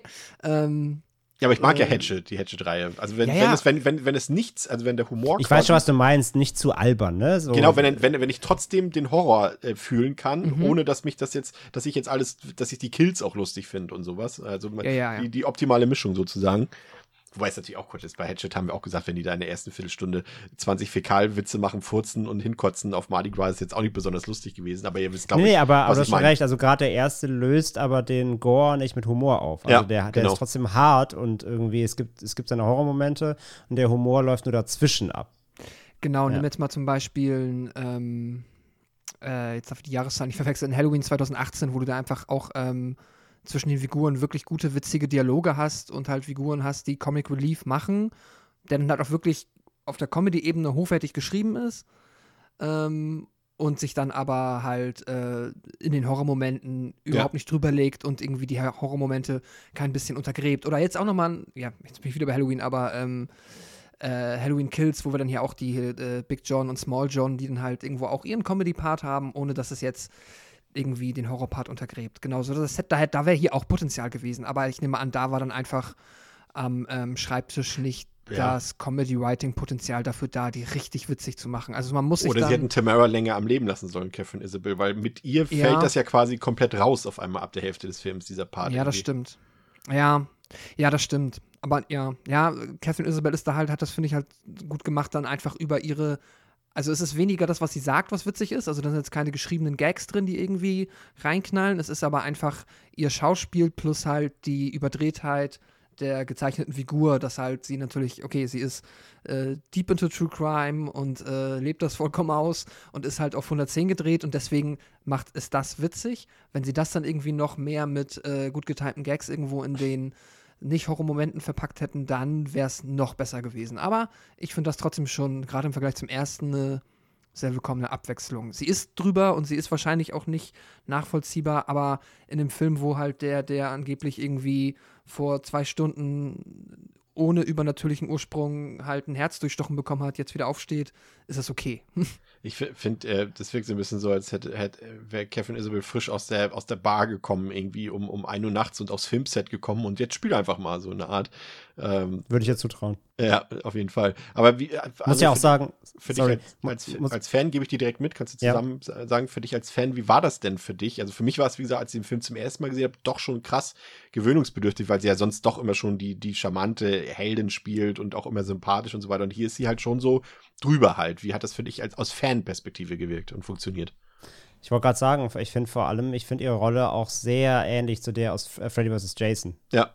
Ähm, da spielt sie ja auch diese, ja, sehr versoffene, weißt du, so, also in Freddy vs. Jason noch so ein bisschen mehr so, so Highschool-Girl, hier ja. schon so ein bisschen erwachsener. Aber ja, als wäre sie so, einfach älter geworden, ne? Genau, ja, ja, ja, wirklich, genau, so, also sehr versoffen, irgendwie immer so ein Typ an der Angel, aber irgendwie auch, ne, irgendwie, ja, nicht so Aber mit happy. Herz. Hä? Mit Herz. Ja, ja, so, achso, als Figur meinst du, ja, ja, ja, so mit Herz, aber eben so eine, ein bisschen versoffen, ein bisschen am Leben vorbeilaufen. So. Also ich finde da, genau, du hast schon recht. Also es ist fast, als ob sie ihre Rolle aus äh, Freddy vs. Jason überlebt hätte und einfach ein bisschen älter geworden ist. Ähm, macht sie aber ganz gut. Also sie, sie, sie spielt ja öfter echt verschiedene Facetten und meistens ja doch, doch eher, also in vielen Filmen, ähm, eher so ein bisschen die gesetztere, äh, wenn ich sagen, zurückhaltend, aber weißt du, was ich meine, ne? So ein bisschen ein bisschen, bisschen, bisschen außenseitigere, edgigere Person und hier ist sie halt wieder so mittendrin und laut und das, das kann sie halt beides. Das finde ich immer ganz, äh, ganz erstaunlich bei ihr. Ähm, und nee, funktioniert halt gut, auf jeden Fall. Also, äh, sie, sie, sie, hat ja jetzt nicht auch nicht die, die Major-Rolle im Film, muss man ja auch sagen. Sie ist halt auch nur eine Nebenrolle. Sie ist zwar so die beste Freundin quasi von Amy, aber ist jetzt auch nicht, ja, ist nicht Lead im Film. Ähm, aber so als, ihr, als die Sidekick-Figur, die sie halt ist, funktioniert sie gut. Und wie gesagt, ähm, die, die, also so über, so, du meintest ja schon, vorher hast du geschrieben, dass sie so sehr überdreht ist, aber ich fand, so schlimm war es gar nicht. Also ich hatte doch, doch deutlich noch, noch hm. mehr Overacting erwartet. Äh, so, ich fand es noch im Rahmen irgendwie. Sie ist halt ein bisschen ja, ja, lauter und präsent und ähm, ja, klar, also die Szene, die Szene im Leichenschauhaus, wenn sie dann da auf Kanes Leiche rum, rumruppt, äh, es steht, klar, es ist drüber. Ähm, aber halt irgendwie, irgendwie passt es halt schon dann auch zur Rolle. Auch diese Sexszene, ich muss, muss gerade wieder denken, wie sie da abgeht und rumjubelt die ganze Zeit. Das ist schon äh, sehr. Ja, ja, klar, also ist, sie ist schon der Comic Relief. Ja. ja. Aber äh, das ist ja zum einen äh, natürlich das, was ein bisschen mutig ist, würde ich durchaus schon sagen im Drehbuch, dass halt sie so gestaltet ist und eben nicht Carter, wie ursprünglich vorgesehen. Aber gleichzeitig, äh, um mal schon mal auch ein bisschen vorwegzugreifen jetzt, also voranzugehen, meine ich im Film, ähm, ist es natürlich krass mutig, dass Seth der Final Boy ist hier in dem Film und dass äh, Daniel Harris quasi, beziehungsweise Amy Pascal, ähm, ja, quasi davor stirbt. Weil man, ich glaube, wir sind uns, wenn man den Film zum ersten Mal sieht, ist man sich absolut sicher, dass äh, Daniel Harris das Final Girl spielen wird. Mhm. Und äh, dann passiert das nicht. Und das muss ich sagen, ist schon mutig und wirklich äh, entgegen aller meiner Erwartungen zumindest. Voll. Ich ähm, mochte es, weil es mich tatsächlich einen Moment so ein bisschen, oh, traurig gemacht hat. Ich dachte halt echt so, Daniel Harris ist halt, ich dachte, wir gehen den Standardweg, wo sie irgendwann aus äh, der Leichenhalle rausläuft und dann, keine Ahnung, wohl im Auto aufgelesen wird oder so. Ähm, aber nee, wir bekommen das. Ist auch inszeniert wie ein Twist. Also der Film ist da sehr self-aware, finde ich. Der weiß genau, dass er jetzt hier mit der Erwartung spielt weil ähm, das halt genau das ist, was wir nicht erwartet haben. Und dann verfolgen wir, das ist dann wahrscheinlich wieder die Kehrseite der Medaille, äh, für den Rest des Films halt die Figur von Seth, Seth oh Gott, ich, das ist äh, einer der Namen, den ich nicht gerne ausspreche, äh, die ich jetzt per se nicht uncharismatisch finde. Ich finde, das passt. Er ist halt aber wirklich der 0815 Normie-Dude. Er ist schon der blasseste der, in dem Film, ne, im wahrsten Sinne des ja, Wortes. Ja. Genau, er hat keine, er ist einfach der nette Kerl. So, davon ab hat er eigentlich keine Charakterzeichnungen, die ihn irgendwie interessant machen. Aber um am Ende dann noch nett, also. Aber es gibt auch keinen Grund, ihn sterben zu lassen, muss man halt auch mal so sehen. Ne? Wir haben ja früher Stimmt. auch gerade so bei Freitag der 13 uns immer so gesagt, okay, ja, der hat einen Grund zu sterben, laut Slasher-Logik mhm. und der und die und die und die. Aber er gibt ja gar keinen Anlass, ne? Also gut, ja, Danny Harris eigentlich auch nicht. Ja. Nee. Aber, aber eigentlich hätte ich halt erwartet, dass beide rauskommen. So. Also ich hätte jetzt ja auch nicht unbedingt nur mit ihr. Also, ja. Oh, also der Standardweg wäre, wenn nur sie entkommen wäre. Die beiden hätte ich verstanden, weil sie halt die Romanze um die beiden so, ähm, so aufgezogen haben, dass das halt quasi das ist, was jetzt das offensichtliche Happy End wäre, wenn äh, in der Mid-Credit-Scene diesmal dann kein Hund irgendjemanden anpinkelt, sondern die beiden irgendwie auf einem Date sind oder so. Aber ja. wahrscheinlich schwierig, nachdem alle Freunde gestorben sind. Aber keine Ahnung, in fünf Jahren oder so. Aber ähm, ja, nee, ich fand's, ich find's cool. Ähm, und dann, wie gesagt, am Ende, das funktioniert auch dann, wenn wir dann noch halt äh, Seth äh, folgen, wie er dann äh, von ähm, Goodnight dann verfolgt wird. Da muss er ja auch nicht mehr irgendwie groß mit Leuten interagieren, was jetzt, oder irgendwie, also da ist es dann okay, dass er eigentlich nicht, dass eigentlich wenig wenig Reibung erzeugt hat und sehr langweilig ist, dann ist er ja nur noch ich am Weglaufen auch, und. Er bekommt ja auch, ich fand durchaus, also das, das Finale quasi, als er dort äh, ihm dort dieses Einbalsamierungschemikalien-Zeug da reinspritzt, äh, fand ich durchaus auch cool. Da hat er sich dann auch nochmal für mich so ein bisschen als Figur so ein bisschen etabliert. Aber André, A, wie fandest du das, dass äh, äh, Daniel quasi nicht die, die ähm, das Final Girl ist und B, und das interessiert mich bei, euch beiden nochmal, weil wir das ja öfter haben bei Horrorfilmen, dass quasi ja eigentlich der Film zu Ende ist, Seth kommt raus und dann kommt immer noch so dieser, dieser typische Nachklapp, der uns suggerieren will, ja, aber der Killer ist nicht tot.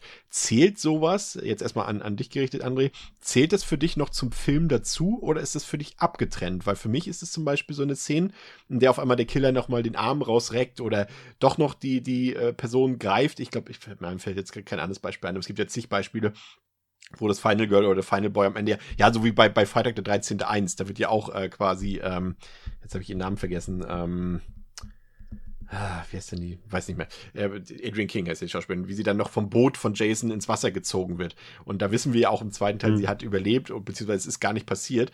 Und sowas zählt für mich immer gar nicht zum eigentlichen Film dazu und ist immer nur so ein Gimmick noch als, als to be continued quasi. Ähm, würde mich mal interessieren, wie ihr das seht, aber wie gesagt, davor noch die Frage, wie fandst du das, dass äh, Daniel Harris äh, aus dem Film genommen wird vor dem Ende. Ja, äh, sehe ich eigentlich wie Pascal. Also ich war auch schon so, oh, okay, krass, hätte ich nicht gedacht. Also hat mich schon auch irgendwie kalt erwischt, muss ich sagen. Und wie du schon sagst, man erwartet es auf jeden Fall nicht. Ähm, weil man gerade eben Harris eben auch im Genre eher so als Final Girl auch kennt, ne? Und, und äh, als, als, als Scream Queen. Ähm, deswegen kommt es unerwartet. Aber ich muss halt sagen, es ist, aber das Problem ist halt, das Skript, das Skript ist leider so holprig, gerade im, im Finale, ähm, dass es ist halt unfassbar vermeidbar, dass sie stirbt. Ist halt ja. unfassbar vermeidbar.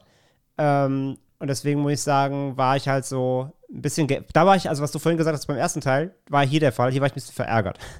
Weil so das letzte Drittel, diese Flucht der beiden halt, ne, wenn alle anderen weg sind, die Flucht der beiden die ist leider echt dumm geschrieben. Die ich haben find, irgendwie ich find, zwei. Dem fehlt da total dieses, dieses, ähm, ja, wir, wir haben, du hast es schon mal gesagt, in irgendeiner Folge hatten wir schon mehrfach dieses, dem fehlt das Gefühl für Zeit und Raum, finde ich, an dem Ende. Also wie sie so rausgeht und dann ist Jacob auf einmal da, dann geht sie wieder rein, dann ist Jacob genau. da. Wenn er ra rausgeht, ist Jacob grad, da. Ja. Ich wollte es gerade sagen, nämlich ja. diese, diese, äh, dieser Ablauf, also erstmal generell, das dauert alles zu lang ist extrem hingezogen. Mhm. Auch dieses, sie laufen gerade weg, entkommen knapp, da wo die sich in diesen, in diesen Lagerräumen verstecken, schließen auch die Türen ab, kommt halt Kane, tritt halt einfach die Tür aus den Angeln, so obviously, der ist halt vorher durch irgendwelche Wände gestapft, als ob den so eine fucking kleine äh, Drahttür von so einem, von so einem Abstellraum aufhält, so.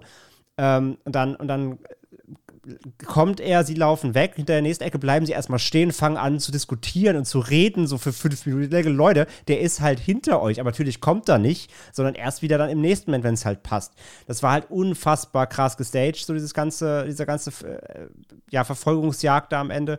Und dann genau das so. Dann hat sie diesen Moment, wo sie aus dem Fenster klettert, auf dieses Parkdeck oder diese Parkanlage ja, dann, dann geht sie halt in die, in die Richtung, merkt, er kommt, geht wieder rein Und was machen sie? Dann ist er wieder weg. Was machen sie? Anstatt es nochmal zu versuchen, rennen sie wieder in, die, in, das, in das Gebäude rein. So, das war halt alles, dieser ganze Ablauf, der war echt nicht gut geschrieben. Und das war echt ärgerlich. Und deswegen, der, also, dass sie mhm. stirbt, fand ich krass. Aber es war, also es, es, es, es kommt so unnatürlich, weil es wäre mhm. so krass mehrfach vermeidbar gewesen, dass es dazu kommen muss.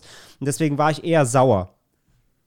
Hm. Ja. Finde ich nachvollziehbar auf jeden Fall. Ich fand, wie gesagt, auch, dass das wirkte halt auch so, ja, so, es war so ein blödes Hin und Her, was keinen Sinn ergeben hat. Also auch, ja. ich fand auch so dieses, ja, es wirkte, also es passte auch irgendwie passte das nicht zusammen. Sie klettert aus diesem Fenster raus. Das wirkt auf einmal auch so banal, so als ob, warum seid ihr nicht früher drauf gekommen, mal irgendwo rauszugehen, so, ne? So zu gucken, mm. ob Fenster auf sind. Und dann ist sie draußen und sie ist quasi wirklich auf dieser, also da kommt natürlich zum einen wieder das zur Geltung, was André vorhin schon gesagt hat, dass da nichts los ist, ne? Was irgendwie Quatsch ist finde ich. Also klar, es ist nachts oder so, aber, aber da muss doch Sicherheitskräfte oder sowas geben. Gerade draußen irgendwie so. Wir erinnern uns zum Beispiel, Pascal, auch noch ganz gut an, an Christie zum Beispiel. Da gibt es ja auch an diesem Uni-Gebäude mm. draußen immer noch diesen einen, der da an der Schranke sitzt und so weiter. Und der müsste doch sehen, dass Kane da draußen oder das Goodnight draußen rumläuft oder irgendwie sowas. Oder den könnten sie doch auch um Hilfe rufen, was auch immer. Und dann läuft sie, schleicht sie sich draußen so an dieser Mauer entlang.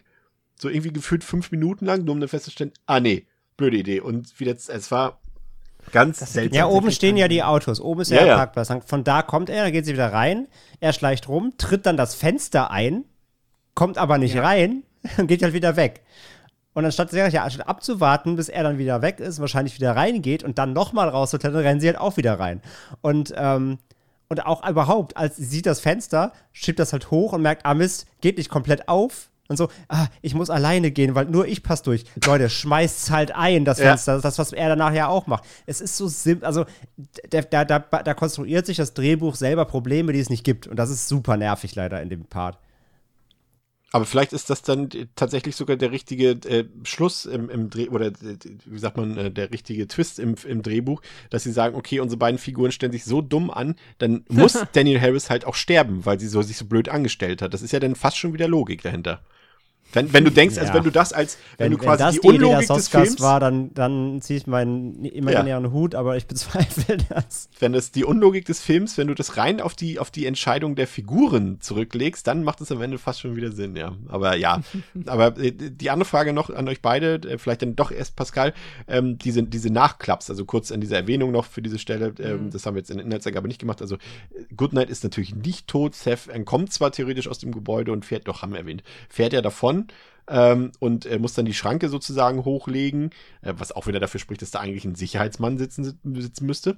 Ähm, und dreht sich dann um und die Tür von seinem Auto ist offen. Okay, wir stellen fest, äh, Goodnight war die ganze Zeit auf seiner Rückbank, ist ausgestiegen und bringt ihn jetzt. Sorry, das ist das Allerdümmste. Ich weiß, das ist super dumm. Und das bringt ihn dann. Das Allerdümmste. Und, und, und bringt ihn dann äh, auch noch um. Äh, ja, André, das ist super dumm, aber wie gesagt, mein ursprünglicher. sorry, das ist das ja. Witzigste am ganzen Film, weil ich mir die ganze Zeit, ich wirklich, ich hab daran, also klar, da kommt dieser, wie du gerade gesagt hast, dieser Jason-Shot, ne, er steht ja. hinter ihm, bla bla. Äh, aber sorry, ich musste dann während dem Abspann die ganze Zeit noch in mich reinkichern, wie ich mir vorgestellt habe, da Hast hängt sieben dieser, Minuten Zeit gehabt dafür. Da, da hängt dieser 2-Meter-Typ auf der Rückbank, so größt, so groß wie breit und er sieht ihn einfach nicht. Vor allem da, 140, da, 140 Kilo, das Auto müsste hinten das sogar runterhängen. Genau, das müsste er am Boden schleifen und er müsste am Rückspiegel gucken, müsste also ein Fleischberg liegen sehen, der sich da so hin. Nein, ey, das ist so dumm. Das geht halt hinten und vorne nicht auf. Aber ey, immerhin, wirklich, immerhin war es nicht die Kofferraumluke, die dann auf war am Ende. ey, das, das wäre mir fast noch lieber gewesen, weil, wie gesagt, dann hätte er ein Rückspiegel ihn nicht sehen können. Aber ey, das, das war wirklich holy shit. Also, das ist, das ist so eine Behauptung. Das ist das passt echt auf keine Kane-Haut. Pascal, findest du, dass diese so eine Anschlussszene, die quasi das, das eigentliche Happy End nochmal umdrehen und vielleicht gar keine Rolle mehr spielen, irgendwie findest du, das gehört zum eigentlichen Film dazu? Betrachtest du das? Also ist für dich Seth jetzt tot am Ende des Films und Goodnight lebt oder war das für dich nur, auch wie für mich immer in solchen Fällen, die Ankündigung, ja, es wird irgendwann noch Teil 3 geben? Ach so, ich kommt halt immer echt auf den Film an und wie es inszeniert ist und wie es dann quasi am Ende daran ge genäht ist. Hier habe ich das Gefühl gehabt, ohne aber jetzt irgendwie groß drüber nachzudenken, also ohne quasi die, die Metagedanken, hatte ich instinktiv das Gefühl, der ist tot. Das ist halt einfach, der Gag ist halt, der ist halt jetzt offensichtlich zum zweiten Mal nicht zu töten. Ähm, was dann ja in einer gewissen Folge konsequent ist. Also ich habe jetzt auch, klar, okay, dieses Einbalsamierungsmittel ist bestimmt auch uncool, aber halt ein Flock durchs Herz auch. Also konsequent ihn unsterblich zu machen, let's go. Und dann äh, tötet er ihn natürlich an der Stelle. So habe ich es jetzt für mich interpretiert. Ähm, das finde ich dann fast schon wieder okay, weil es halt, ja, dadurch, dass man halt einmal schon ihn unsterblich gemacht hat, dann kann man es jetzt auch durchziehen, auch wenn es natürlich, ja, es macht es halt ein bisschen ähm, lame dann vielleicht. Aber äh, auch eigentlich wieder jetzt, äh, hatten wir auch äh, letzte Woche bei, äh, ich weiß immer, was du letzten Sommer getan hast, diese Nachklappszene, die dann für mich dort zum Beispiel wieder so ein, okay, I don't care, ähm, ist er anscheinend nicht tot, äh, ist, aber jetzt bei einem Freitag der 13. hätte ich wahrscheinlich nur den ersten gesehen, hätte ich vermutlich so aus, instinktiv aus dem Gefühl auch gedacht, okay, da lebt er scheinbar noch, ist sich tot. Wenn man es natürlich später erklärt, dass es nicht so war, ja, okay, geschenkt. Oder nimm sowas hier wie äh, Texas Chainsaw Massacre 22 dieses Jahr. Das ist ja halt nicht so ein Nachklapp, da ist es ja noch ein bisschen mehr in den Film wirklich integriert. Da ist es dann halt für mich offensichtlich halt aber einfach nochmal das Comeback in der letzten Szene mhm. und was da passiert, ist dann halt auch wirklich passiert. Also ist immer mal so, mal so. Hier hatte ich jetzt, während ich den Film geguckt habe, war das für mich ähm, so nah dran, dass das gepasst hat. Also zusammengehört hat vielmehr. André, ein krasser Unterschied äh, zum, ähm, zum Vorgänger ist natürlich die Optik. Ne? Also die könnten optisch natürlich nicht unterschiedlicher sein. Natürlich zum einen hast du da den Kinofilm mit dem Kinobudget. Ich glaube, wir sind uns einig, dass wir davon ausgehen können, dass jetzt der zweite Teil zwar kein niedriges Budget hatte, aber jetzt auch wahrscheinlich nicht die 8 Millionen Dollar des ersten Teils. Der erste Teil sehr Sepia-Farben, dieser Schmutz und der zweite Teil aufgrund des Settings, das natürlich ein ganz anderes ist, sehr clean, sehr blau, würde ich sagen, hat vielleicht auch den etwas günstigeren DTV-Look. Aber ich würde sagen, dass er die rundere Inszenierung hat. Dass die Soskas da mehr rausholen, so ein bisschen aus dem Ganzen, finde ich. Ähm, dass der Film im Endeffekt irgendwie besser aussieht als der erste Teil, weil er einfach besser inszeniert ist. Also vielleicht jetzt gar nicht mal so von der Atmosphäre und so, aber ich finde, die nutzen dieses Setting. Also erstmal schön, dass es auch ein Krankenhaus ist, quasi, was dort als Leichenschau hält. Also wir haben auch ein paar mehr Räume, als wir schon in ganz anderen Horrorfilmen gesehen haben, wo irgendwie gefühlt man immer durch denselben Raum läuft. Also die nutzen das schon ganz gut aus. Ich finde, da hat ein paar gute Bilder, arbeitet auch schön mit Licht. Also ich finde das ja günstiger, aber ich finde, die Soskas holen aus dem Budget mehr raus. Aber wie siehst du das? Ja, definitiv. Also audiovisuell ähm, übertrifft er den ersten auf jeden Fall bei weitem.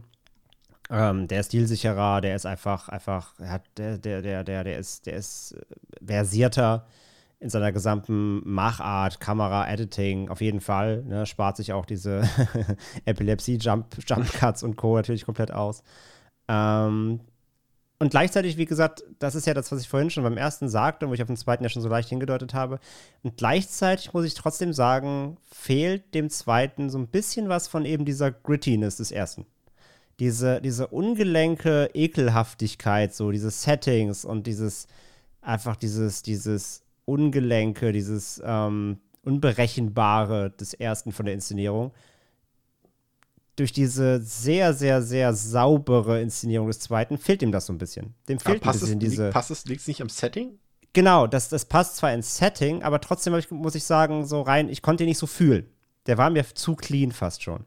Und ja, klar, das passt natürlich zu dieser, äh, sag ich mal, äh, ja nicht Doktor-Umgebung, aber weißt du, was ich meine, ne? So dieser Steril-Umgebung, ja. so, so einer, so einer Leichenschauhalle.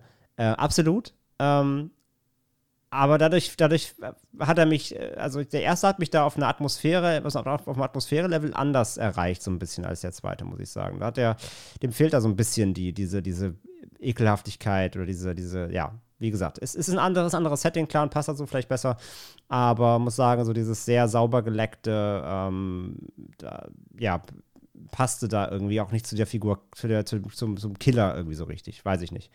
Ähm, aber sonst klar, rein von der Inszenierung jetzt mal rein, rein, rein technisch gesehen und so weiter und äh, rein objektiv gesehen, klar, ist, ist, ist er in allen Belangen dem Vorgänger überlegen. Wie siehst du das, Pascal? Ja, äh, ganz genauso. Ich finde den, ähm, der schafft es, also ich würde vielleicht sagen, beide schaffen es halt so ein bisschen für ihr Setting, nimm mal dieses abgefuckte Hotel oder halt dieses Leichenschauhaus, eine Optik zu wählen, die das zumindest also man könnte es verstehen, warum man sagt, der eine sieht so aus und der andere sieht so aus. Andersrum hätte es vielleicht ein bisschen, das ist vielleicht ein bisschen seltsamer. Ähm, trotzdem gefällt mir jetzt halt alles, was wir jetzt im zweiten audiovisuell, ja, von der Machart sehen wesentlich besser als was der Vorgänger dann noch versucht hat, auf Kinoniveau irgendwie hinzuzaubern. Das, ja, ist, wie André gesagt hat, das ist versiert und wirkt einfach stimmig. Ich finde auch, es passt einfach gut zu dem Leichenschauhaus. Das äh, gefällt mir gut, weil es sich so ein bisschen es klingt ein bisschen schräg, aber ich finde, es entsteht so eine gewisse Gemütlichkeit, trotz der äh, kahlen und sterilen Umgebung, die es ja eigentlich ist. So, es fühlt sich irgendwie, ähm, auch wenn es halt diese blauen Töne sind, viel, trotzdem, äh, ja, mag ich, wie der Film sich hier für seine Stilistik entschieden hat, weil es sich so ein bisschen, ja, bisschen mehr Gemütlichkeit reinbringt. Ich kann es nicht besser beschreiben. Vielleicht ergibt es nicht so viel Sinn, aber so habe ich es empfunden. Nee, ich finde es gut. Ja, das ist so gut. Aber, jetzt kommt das große Aber, André ist, das ist der nächste große Unterschied äh, im Vergleich zum ersten Teil, dass der, ich hatte es am Anfang schon angedeutet, dass der Gewaltgrad ja wirklich massiv runtergeschraubt wurde hier. Ähm, und das ist so ein bisschen problematisch, weil zum einen finde ich, ist es eigentlich gar nicht so verkehrt, weil die Soskas äh, eben ein bisschen stilsicherer sind als jetzt der, der Mr. Dark aus dem ersten Teil. Ähm, und, und dass das irgendwie Sinn macht, dass sie eine gewisse Dramaturgie auch in diese Kills einbauen wollten, indem sie einfach von Kill zu Kill mehr zeigen. Was ja der Fall ist, so ein bisschen, ne? Wenn wir jetzt dann denken, wie die ersten mehr oder weniger offscreen passieren und wie, wie Kathy dann die Kehle durchgestützt bekommt.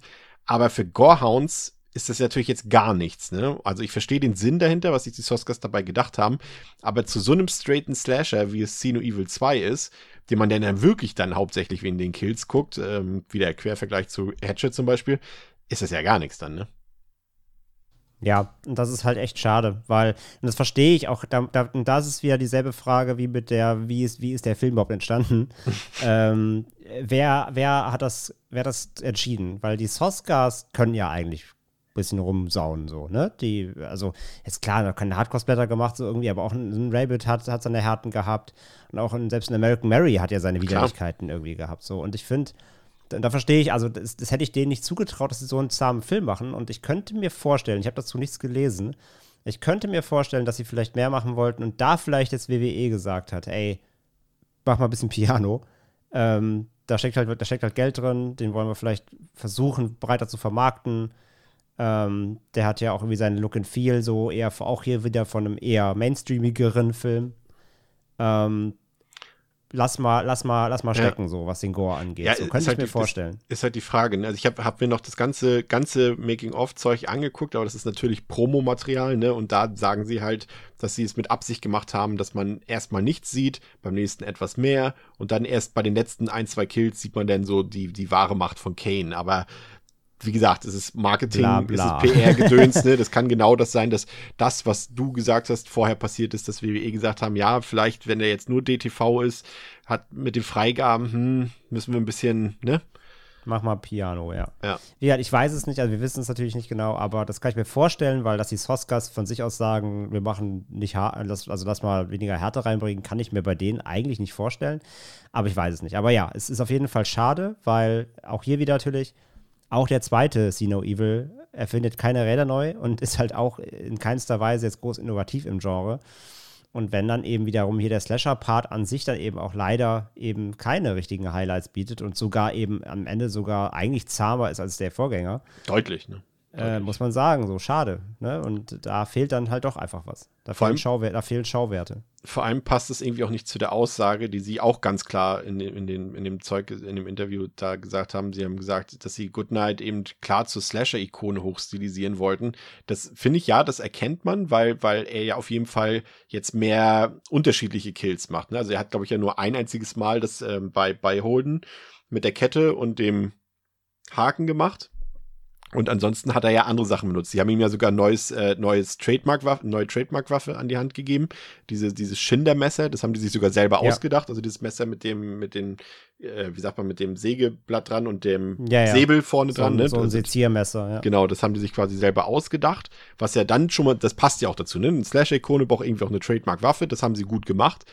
Aber und, und wie gesagt auch verschiedene Kills, alles schön und gut, aber man sieht halt nichts. Ne? Es ist echt äh, zahm, harmlos Die, und die wie gesagt, Kills sind einfallslos halt und es wird halt auch immer weggeschnitten und so. ja, es wirkt fast wie eine gekürzte Version, nur dass sie nicht gekürzt ist, ne? aber so wirkt es fast teilweise und Mhm. und und ja, wie gesagt, Goodnight als Killer, Pascal, klar, wieder eindrucksvoll, aber gerade wenn sie sagen, Goodnight zur Slasher-Ikone und wir sind wir sind uns doch einig, ich meine, klar, wir sind in uns stecken auch Gorehounds so ein bisschen zumindest oder ein bisschen mehr manchmal und und dann, wenn ich eine Slasher-Ikone haben will, dann brauche ich Kills, an die sich die Leute erinnern können und genau das haben sie ja dann wiederum nicht gemacht hier, ne, Pascal?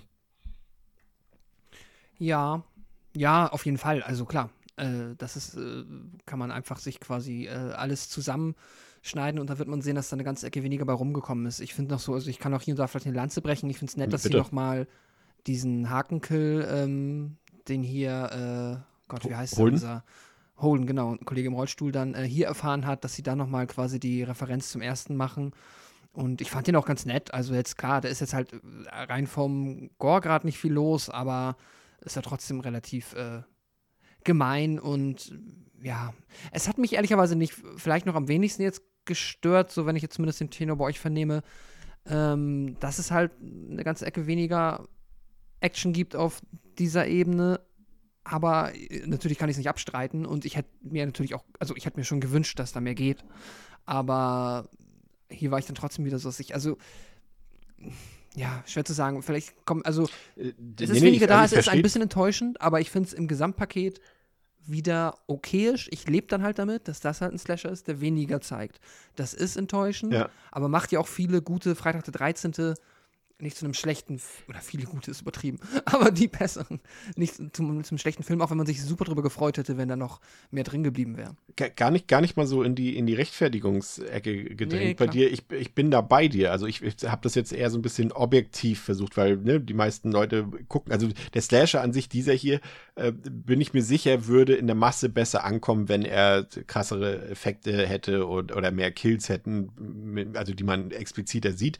Mich persönlich hat es auch nicht so gestört, aber ich kann dir halt auch sagen, dass es da ganz klar darin liegt, dass, okay, es ist halt ein cooler Film, der irgendwie Spaß macht, der relativ zügig ist, der keine Umwege geht und der hat halt Daniel Harris und hat Catherine Isabel. Aber wenn ich Catherine Isabel und, und Daniel Harris hier rausstreiche, dann würde ich sagen, würde ich kritischer sein mit den, mit den Kills sozusagen irgendwie, weil irgendwie gucke ich denen auch alle gerne sein. zu beim, beim, wie sie dort Schauspielern und durch den Film laufen und so weiter und, und, und finde ja, wie gesagt, Kane auch weiterhin eindrucksvoll als Killer dort. Aber ja, so wie der Film aufgebaut ist, bin ich dann zumindest irgendwie, wenn ich es versuche, objektiv zu sagen, bei André, weil da muss einfach, der muss auf den Putz hauen, weil der Typ ist halt so ein Kerl wie Victor Crowley. Und wie Victor Crowley arbeitet, das wissen wir Mhm. Ja, alle. Und dieser Film hat keinen anderen Grund, außer Kills eigentlich im Endeffekt. Ne? Also du guckst ja, als wenn du jetzt kein Fan bist von Danny Harris und, und, und Kevin Mhm. Isabel, denkst du ja jetzt nicht so irgendwie, ja, stimmt, das war eine sympathische Zeit mit denen so. Das denkst du, glaube ich, einfach nicht. Du denkst dann, krass, wo sind die Kills geblieben, ey? Ja, nee, das stimmt schon. Aber, äh, Also aber so subjektiv sehe ich das genauso wie du. Ja, ja, also er hätte mit Sicherheit davon profitiert. Es hat mich nicht aktiv gestört, aber es ist ein absolut valides Argument oder ein Kritikpunkt. Da, ja, wird der Film halt tatsächlich dem einfach nicht gerecht, was er, Ja. ja, wie du gesagt hast, was er sich halt mit einem Killer wie Kane aufbaut, ja. Und es ist nicht so, als hätten sie jetzt, also sie haben da auch in die Tricks durchaus Mühe gegeben. Ich habe mir das da, wie gesagt, ja angeguckt noch. Ähm, und, und dieser Kill dort an, an Holden dort mit dem Haken und so weiter, das ist durchaus äh, krass gemacht. Also der wurde auch nicht gedoubelt, wenn ich es richtig gesehen habe. Sie haben ihm quasi logischerweise keinen echten Haken ins Bein gehauen, sondern einen, einen Prop und haben ihm dann so ein, so ein ähm, Geschirr um den Oberkörper gelegt so dass er quasi wirklich auch das Schauspielern konnte, dass Kane ihn da quasi zieht und teilweise ja Mhm. auch, als er sich dort festhält an dem Gerüst und so weiter, dass er ihn auch durch die Gegend schleudern konnte, dass das nicht so, Mhm. so weh tut und auch der Kill an Catherine Isabel, da haben sie quasi, das ist so eine Mischung aus, aus äh, praktischem Effekt und digitalem Effekt, da haben sie quasi ähm, ein äh, Prosthetic angefertigt von ihrem Hals, wo dann quasi, wenn man den zur Seite knickt, quasi das Blut rausspritzt und, und, und die Haut auf, auf, auf, äh, aufreißt. Und den haben sie quasi dann gefilmt und digital auf den, äh, auf, auf den Kopf von, an den Kopf von, von Catherine Isabel gelegt und so weiter. Mhm. Und äh, hat sogar auch dafür, dass da digitale Arbeit mit am, am, am Werkeln war, fand ich das eigentlich noch ganz gut auch äh, gelöst. Ähm, aber ja, André, ich, wie gesagt, ich bin da bei euch beiden. Ich bin da so zwiegespalten. Irgendwie fehlt der Payoff für die angedeuteten Kills, weil du ja auch manchmal äh, nicht mal das Resultat siehst. Ne? Also er deutet ja auch, ich glaube, beim Kill an Will und beim Kill an Kehler, weiß ich nicht, ah nee, da, die da bricht er ihr einfach nur das Genick, glaube ich, ne? Aber irgendwie fehlt da so ein bisschen der Payoff. Ja, oder hier die, äh, die, wie heißt die nochmal, die mit dem Bruder rummacht, ist das Kayla? Ja, ja, Kayla, glaube ich, ja. ja. Ja, wo sie dann da auch in diesen Ketten hängt. Das ist so, das ist Terrifier Light. da, da, also, ne, ihr, ihr, also da, da, ist ja keine Härte drin. Das, ja. das sieht auch nicht cool aus, muss ich sagen, die Szene zum Beispiel. Ähm, nee, also da fehlt ihm wirklich einfach, die, die, da fehlt ihm die, die Härte einfach, ist so. Ja. Ich, aber wie gesagt, auch, auch, nicht ganz falsch verstehen, liebe ZuhörerInnen. Es ist nicht, nicht so, als gäbe es das gar nicht. Ne? Also, wie gesagt, wir haben diesen Kehlenschnitt an Kathy Isabel und auch der, der Bruder, das war jetzt auch ein Irrtum von mir, das, da kriegt man seinen Payoff, weil der liegt ja da auf dem, auf dieser Trage und dann geht ja diese Knochensäge, weil äh, äh, ähm, Goodnight ja unter ihm ist quasi und dann bohrt er ihm ja mit der Knochensäge einmal den, den, quasi den kompletten Oberkörper auf. Aber auch das wieder nur so halbherzig, André, ne? das, da hätte man mehr zeigen können. Ähm, das ist dann ja, auch. Das ist, noch, also das ist schon noch das Highlight. So. Ja, ja, also das mit ist das schon. Highlight, genau. Aber, aber auch, mit, halt, auch mit Bremse trotzdem. Ja, ja, genau. Also Ja. selbst das ist halt mit Bremse, aber das geht schon noch. Das sind, so, das sind so die härtesten Sachen halt eben, aber in der Masse, also du hast natürlich auch hier nicht so viele Protagonisten wie, oder Pro ProtagonistInnen wie im ersten Film Mhm. natürlich. Ne? Das heißt auch weniger Opfer. Ähm, und dann, gerade dann, geh bei denen, wenn du weniger, schon weniger wegkillen kannst, dann geh bei denen wenigstens irgendwie all in. Ähm, und auch hier jetzt natürlich, äh, klar, nicht, nicht, nur, nicht nur Härte macht einen Film, aber da der Film halt jetzt nun nicht viel anderes hat, weil es halt einfach ein, trotzdem letztendlich sehr, ähm, sehr schnöder Slasher ist in, in dem Sinne, ne? ohne große Alleinstellungsmerkmale, ähm, gerade dann willst du im Genre ja dann doch ein bisschen was sehen. Aber eine Sache, und ich glaube, die, da interessiert mich, was Pascal zu sagt, die hat mich dann doch noch etwas doller gestört und das ist die Tatsache, dass Jacob auf einmal so viel labert in dem Film. Also Das Good- ging mir komplett auf den Sack. Ich fand das im ersten so gut, dass er quasi nie redet, Mhm. bis auf die kurzen Szenen mit der Mutter, wo er dann sie seine Flashbacks kriegt, so. Dass er sonst einfach, es hat so gut gepasst, dass er auch so ein stiller Riese war, weil das mag ich immer ganz gerne. Das ist viel gruseliger, als wenn er ganz Zeit quatscht. Und das fand ich so nervig im zweiten, dass Was, er was ja auch so ein bisschen zu dem Kindheitstrauma passen würde, dass er dann Ja. nicht redet, ne? So, aber hier, Mhm. boah, Ja, ja, weil er ja auch komplett sozial äh, äh, ähm, isoliert war und so, Ja. genau. Äh, und hier ist er nur am Quatschen, das fand ich auch super nervig. Ja, das ist tatsächlich auch nicht, ja, kratzt an der, ja, kratzt so ein bisschen an der Autorität irgendwie, die er Ja. so verkörpern sollte. Er müsste halt wirklich, also wenn man da dann halt der klassischen Slasher-Formel folgen wollen würde, dann hast du halt entweder jemanden, der dann auch mit seinen Dialogen und Worten was anzufangen weiß, wie ein Freddy, oder halt du hast einen stillen Killer, der einfach nur ähm, eindrucksvoll sein Werk vollrichtet und das ähm, offen- was menschlicher als er eigentlich sein soll, ne? Auf einmal wieder. ja, ja, genau. Und das passt für mich halt dann wieder gerade nicht mit der, ähm, mit der Untoten-Nummer. Also, dass er quasi jetzt irgendwie so eine unsterbliche Übernatürlichkeit bekommen hat. Wenn der Film das wirklich möchte, ich wusste, also da bin ich mir so unsicher gewesen, will der Film das jetzt etablieren, dadurch, dass er zweimal wiederkommt, oder will der Film einfach nur mit dem Augenzwinkern ignorieren, wie der erste Film ausgegangen ist und so tun, als hätte er nur irgendwie ein Auge wegbekommen. Keine Ahnung. Aber ähm, nee, ist richtig, das ist definitiv äh, hat mich auch gestört und ist etwas, was ihn dann halt in seiner, ja, einfach was ihn in seiner Coolness ein bisschen beeinträchtigt. Dein Fazit, Pascal. Ich hatte insgesamt, glaube ich, eine etwas bessere Zeit. Oder das glaube ich nicht nur, das weiß ich sogar, als mit dem ersten. Einfach ähm, aufgrund natürlich, wir haben die charismatischen DarstellerInnen und die machen für mich halt immer viel Kohl weg. Also die machen äh, da schon eigentlich immer, ein- ja, es macht das alles sehr, sehr viel angenehmer. Ich habe äh, in dem kompletten Aufbau, wo ich jetzt den ersten auch so arg gerügt habe, dass da halt einfach wenig passiert. So, du hast am Anfang, was heißt wenig passiert, aber wenig, was dich an der Stange hält, unterhält oder das Zusehen angenehm gestaltet. Das hast du dann einfach hier in der Form von dieser Party und den Figuren, die eine coole Dynamik haben. Das ist ganz, ganz klar die Stärke des Films, der jetzt, sagen wir mal, wenn man irgendwie so quasi auf den sich die verschiedenen Slasher-Säulen anguckt, die wir heute auch wieder rausgearbeitet haben, dann ist so die äh, Figuren, Cast, wahrscheinlich mit Abstand hier die ausgeprägteste und jetzt, wo wir es ja auch eben erst hatten, die, wo wir dann ähm, uns Gore-Effekte und coole äh, explodierende Spezialeffekte angucken, dann halt die am wenigsten ausgeprägte. Aber ich mag das, das hat mir auf der Ebene gut gefallen. Ich finde den audiovisuell ähm, um Welten angenehmer als den ersten. Ich finde, es passt super gut zum Setting. Ich mag das Setting generell. Auf der Story-Ebene passiert viel Unfug. Mich hat es auch sehr genervt, dass die am Ende sich extrem blöd verhalten und es nicht irgendwie auch gut verpackt wurde, dass man glaubhaft nachvollziehen kann, warum sie da nicht entkommen. Es ist halt wirklich auch, als wenn sie da draußen steht, ich hatte das Gefühl gehabt, ey, wieso laufst, läufst du nicht einfach weg? also es wirkt ja auch nie, man hat ja auch nie das Gefühl, dass er so schnell ist. Das ist auch wieder so ein Problem, was in einem Wald, finde ich, immer sich einfach umsetzen lässt, weil dann stolperst du halt. Aber egal, ich äh, hole zu weit aus. Immer, äh, ja, im Endeffekt ähm, hatte ich eine gute Zeit. Ich gebe ihm knappe drei von fünf Sternen und hatte, ja, wäre eher dazu geneigt, äh, den noch einmal einzuwerfen als den ersten. Ja, das auf jeden, auf jeden Fall. Also ich gucke den auch lieber. Also ich glaube jetzt, also den ersten Teil, den habe ich jetzt, glaube ich, abgeschlossen, auch jetzt mit dieser Podcast-Besprechung, den zweiten Teil. Der, ich finde auch den, der lässt sich einfach irgendwie noch besser gucken, weil er einfach sympathischer ist und, und den habe ich jetzt bestimmt nicht zum letzten Mal laufen lassen. Also der wird noch öfter als fünfmal laufen. Ähm, und ähm, ich finde eine Sache finde ich halt interessant, äh, das will ich euch nicht vorenthalten, auch in diesem Interview zu dem Film ähm, sagen die Soskas auch noch, ähm, dass ein Zitat, ich glaube, Jen sagt das, It's not your typical Slasher Movie, sagt sie. Und da denke ich mir so, doch, genau, genau exakt das habt ihr gemacht eigentlich.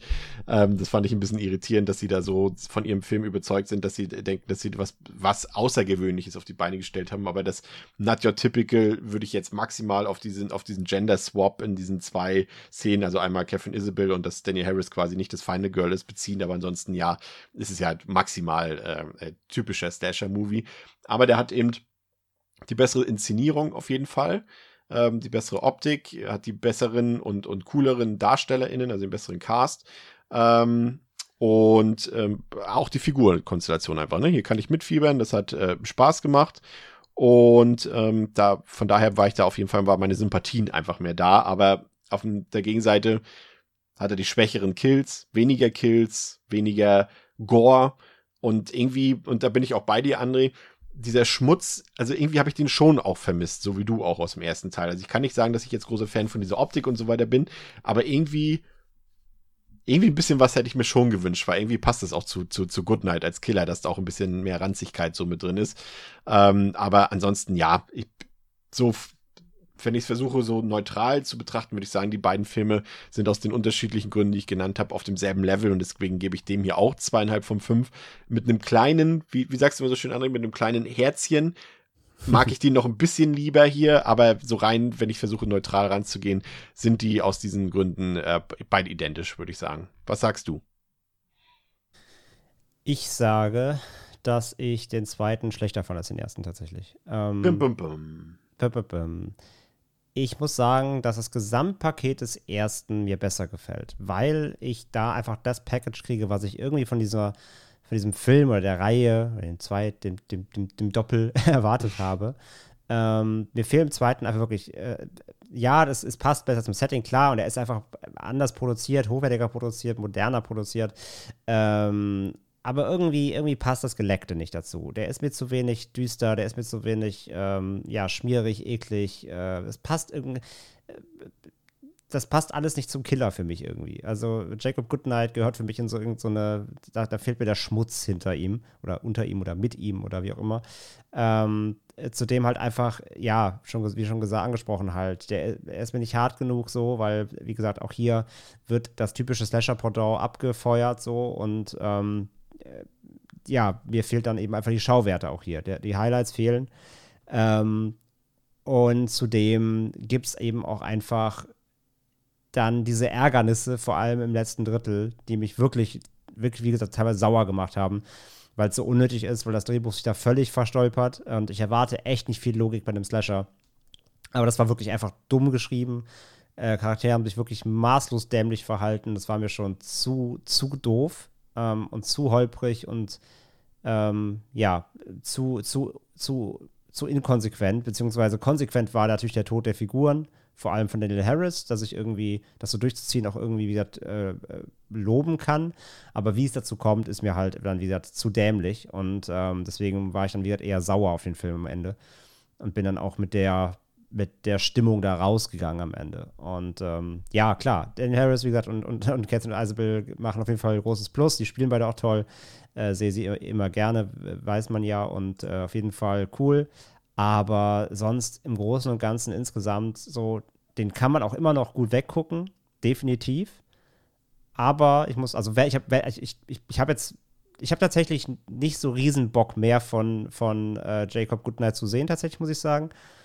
Mir hat der zwei Teile jetzt irgendwie so gereicht. Ich finde, er ist ein okayer Killer, aber halt, wie gesagt, ich finde ihn nicht franchise-tauglich. Also irgendwelche acht Teile Kane, äh, See No Evil auf dem Mond brauche ich jetzt echt nicht. Oder See No Evil Ghost Manhattan oder so. Äh, brauche ich nicht. Ähm, aber ich muss sagen, wenn ich noch mal einen gucken würde, ich habe jetzt bei beiden nicht großen Bock auf einen Rewatch, aber dann glaube ich eher den ersten, weil da habe ich zumindest eher dann ähm, die, die düsteren und blutigen Schauwerte. Und beim zweiten schneide ich mir einfach dann die Szene mit Catherine Isabel raus und der Rest ist mir egal. Der, der dritte Achso, Teil, ja, und äh, gebe zwei von fünf. Der dritte Teil läuft ja auch gerade auf dem Fantasy-Filmfest. Speak No Evil. Achso, wow. ähm, ja, wunderbar. Das soll es äh, vor dir gewesen sein. Ich glaube, ja, das ist, wir sind schon hart an der Grenze. Also ich glaube, zweieinhalb Stunden über diese beiden Filme zu reden, das haben jetzt auch die wenigsten, glaube ich, bisher geschafft. Ähm, aber ihr wollt das ja auch von uns. Und äh, was ihr auch von uns wollt, ist eine nächste Episode und die gibt es auch nächste Woche. Und dann driften wir mal endlich mal wieder in den Anime-Sektor ab und äh, sprechen über Wicked City. Den kenne ich noch nicht. Ich bin sehr, sehr gespannt darauf. Und ich würde von mir behaupten, auch wenn ich früher durchaus gerne Anime äh, geguckt habe, bin ich nicht der größte Experte darin. Und äh, Pascal, ich, äh, es tut mir leid, aber es gibt jetzt zum ersten Mal, na, vielleicht ist es nicht das erste Mal, aber endlich mal wieder eine Hausaufgabe. Und ähm, die, André hat keine Zeit, deswegen ähm, bist du bestraft. Oh, Und äh, bereitest ein Referat vor okay. für nächste Woche äh, zum Thema OVA. Mhm. Ja, ja, das klingt okay. Insider wissen Bescheid. Ähm, ich weiß es nicht und äh, bin sehr gespannt, was du uns, mir und André dazu nächste Woche erzählen wirst. Nimmst du diese Herausforderung an? Ich, ich nehme diese Herausforderung an. Wunderbar. Dann hören wir uns nächste Woche wieder. Se setz sie aber nicht um. Ich werde einfach verkacken. wir werden, André und ich werden das auf jeden Fall benoten. Das ist Fakt. Das ist ganz klar. Also, ne? also schöne Präsentation bitte. Ähm, wir hören uns in der nächsten Woche wieder zu Devils and Demons, dann mit Wicked City und mit Pascal, mit Schüler Pascal mit, und mit Lehrer André und Chris. Bis zum nächsten Mal. Danke fürs Zuhören und danke für eure Unterstützung, wie immer. Ciao. Tschüss. Tschüss.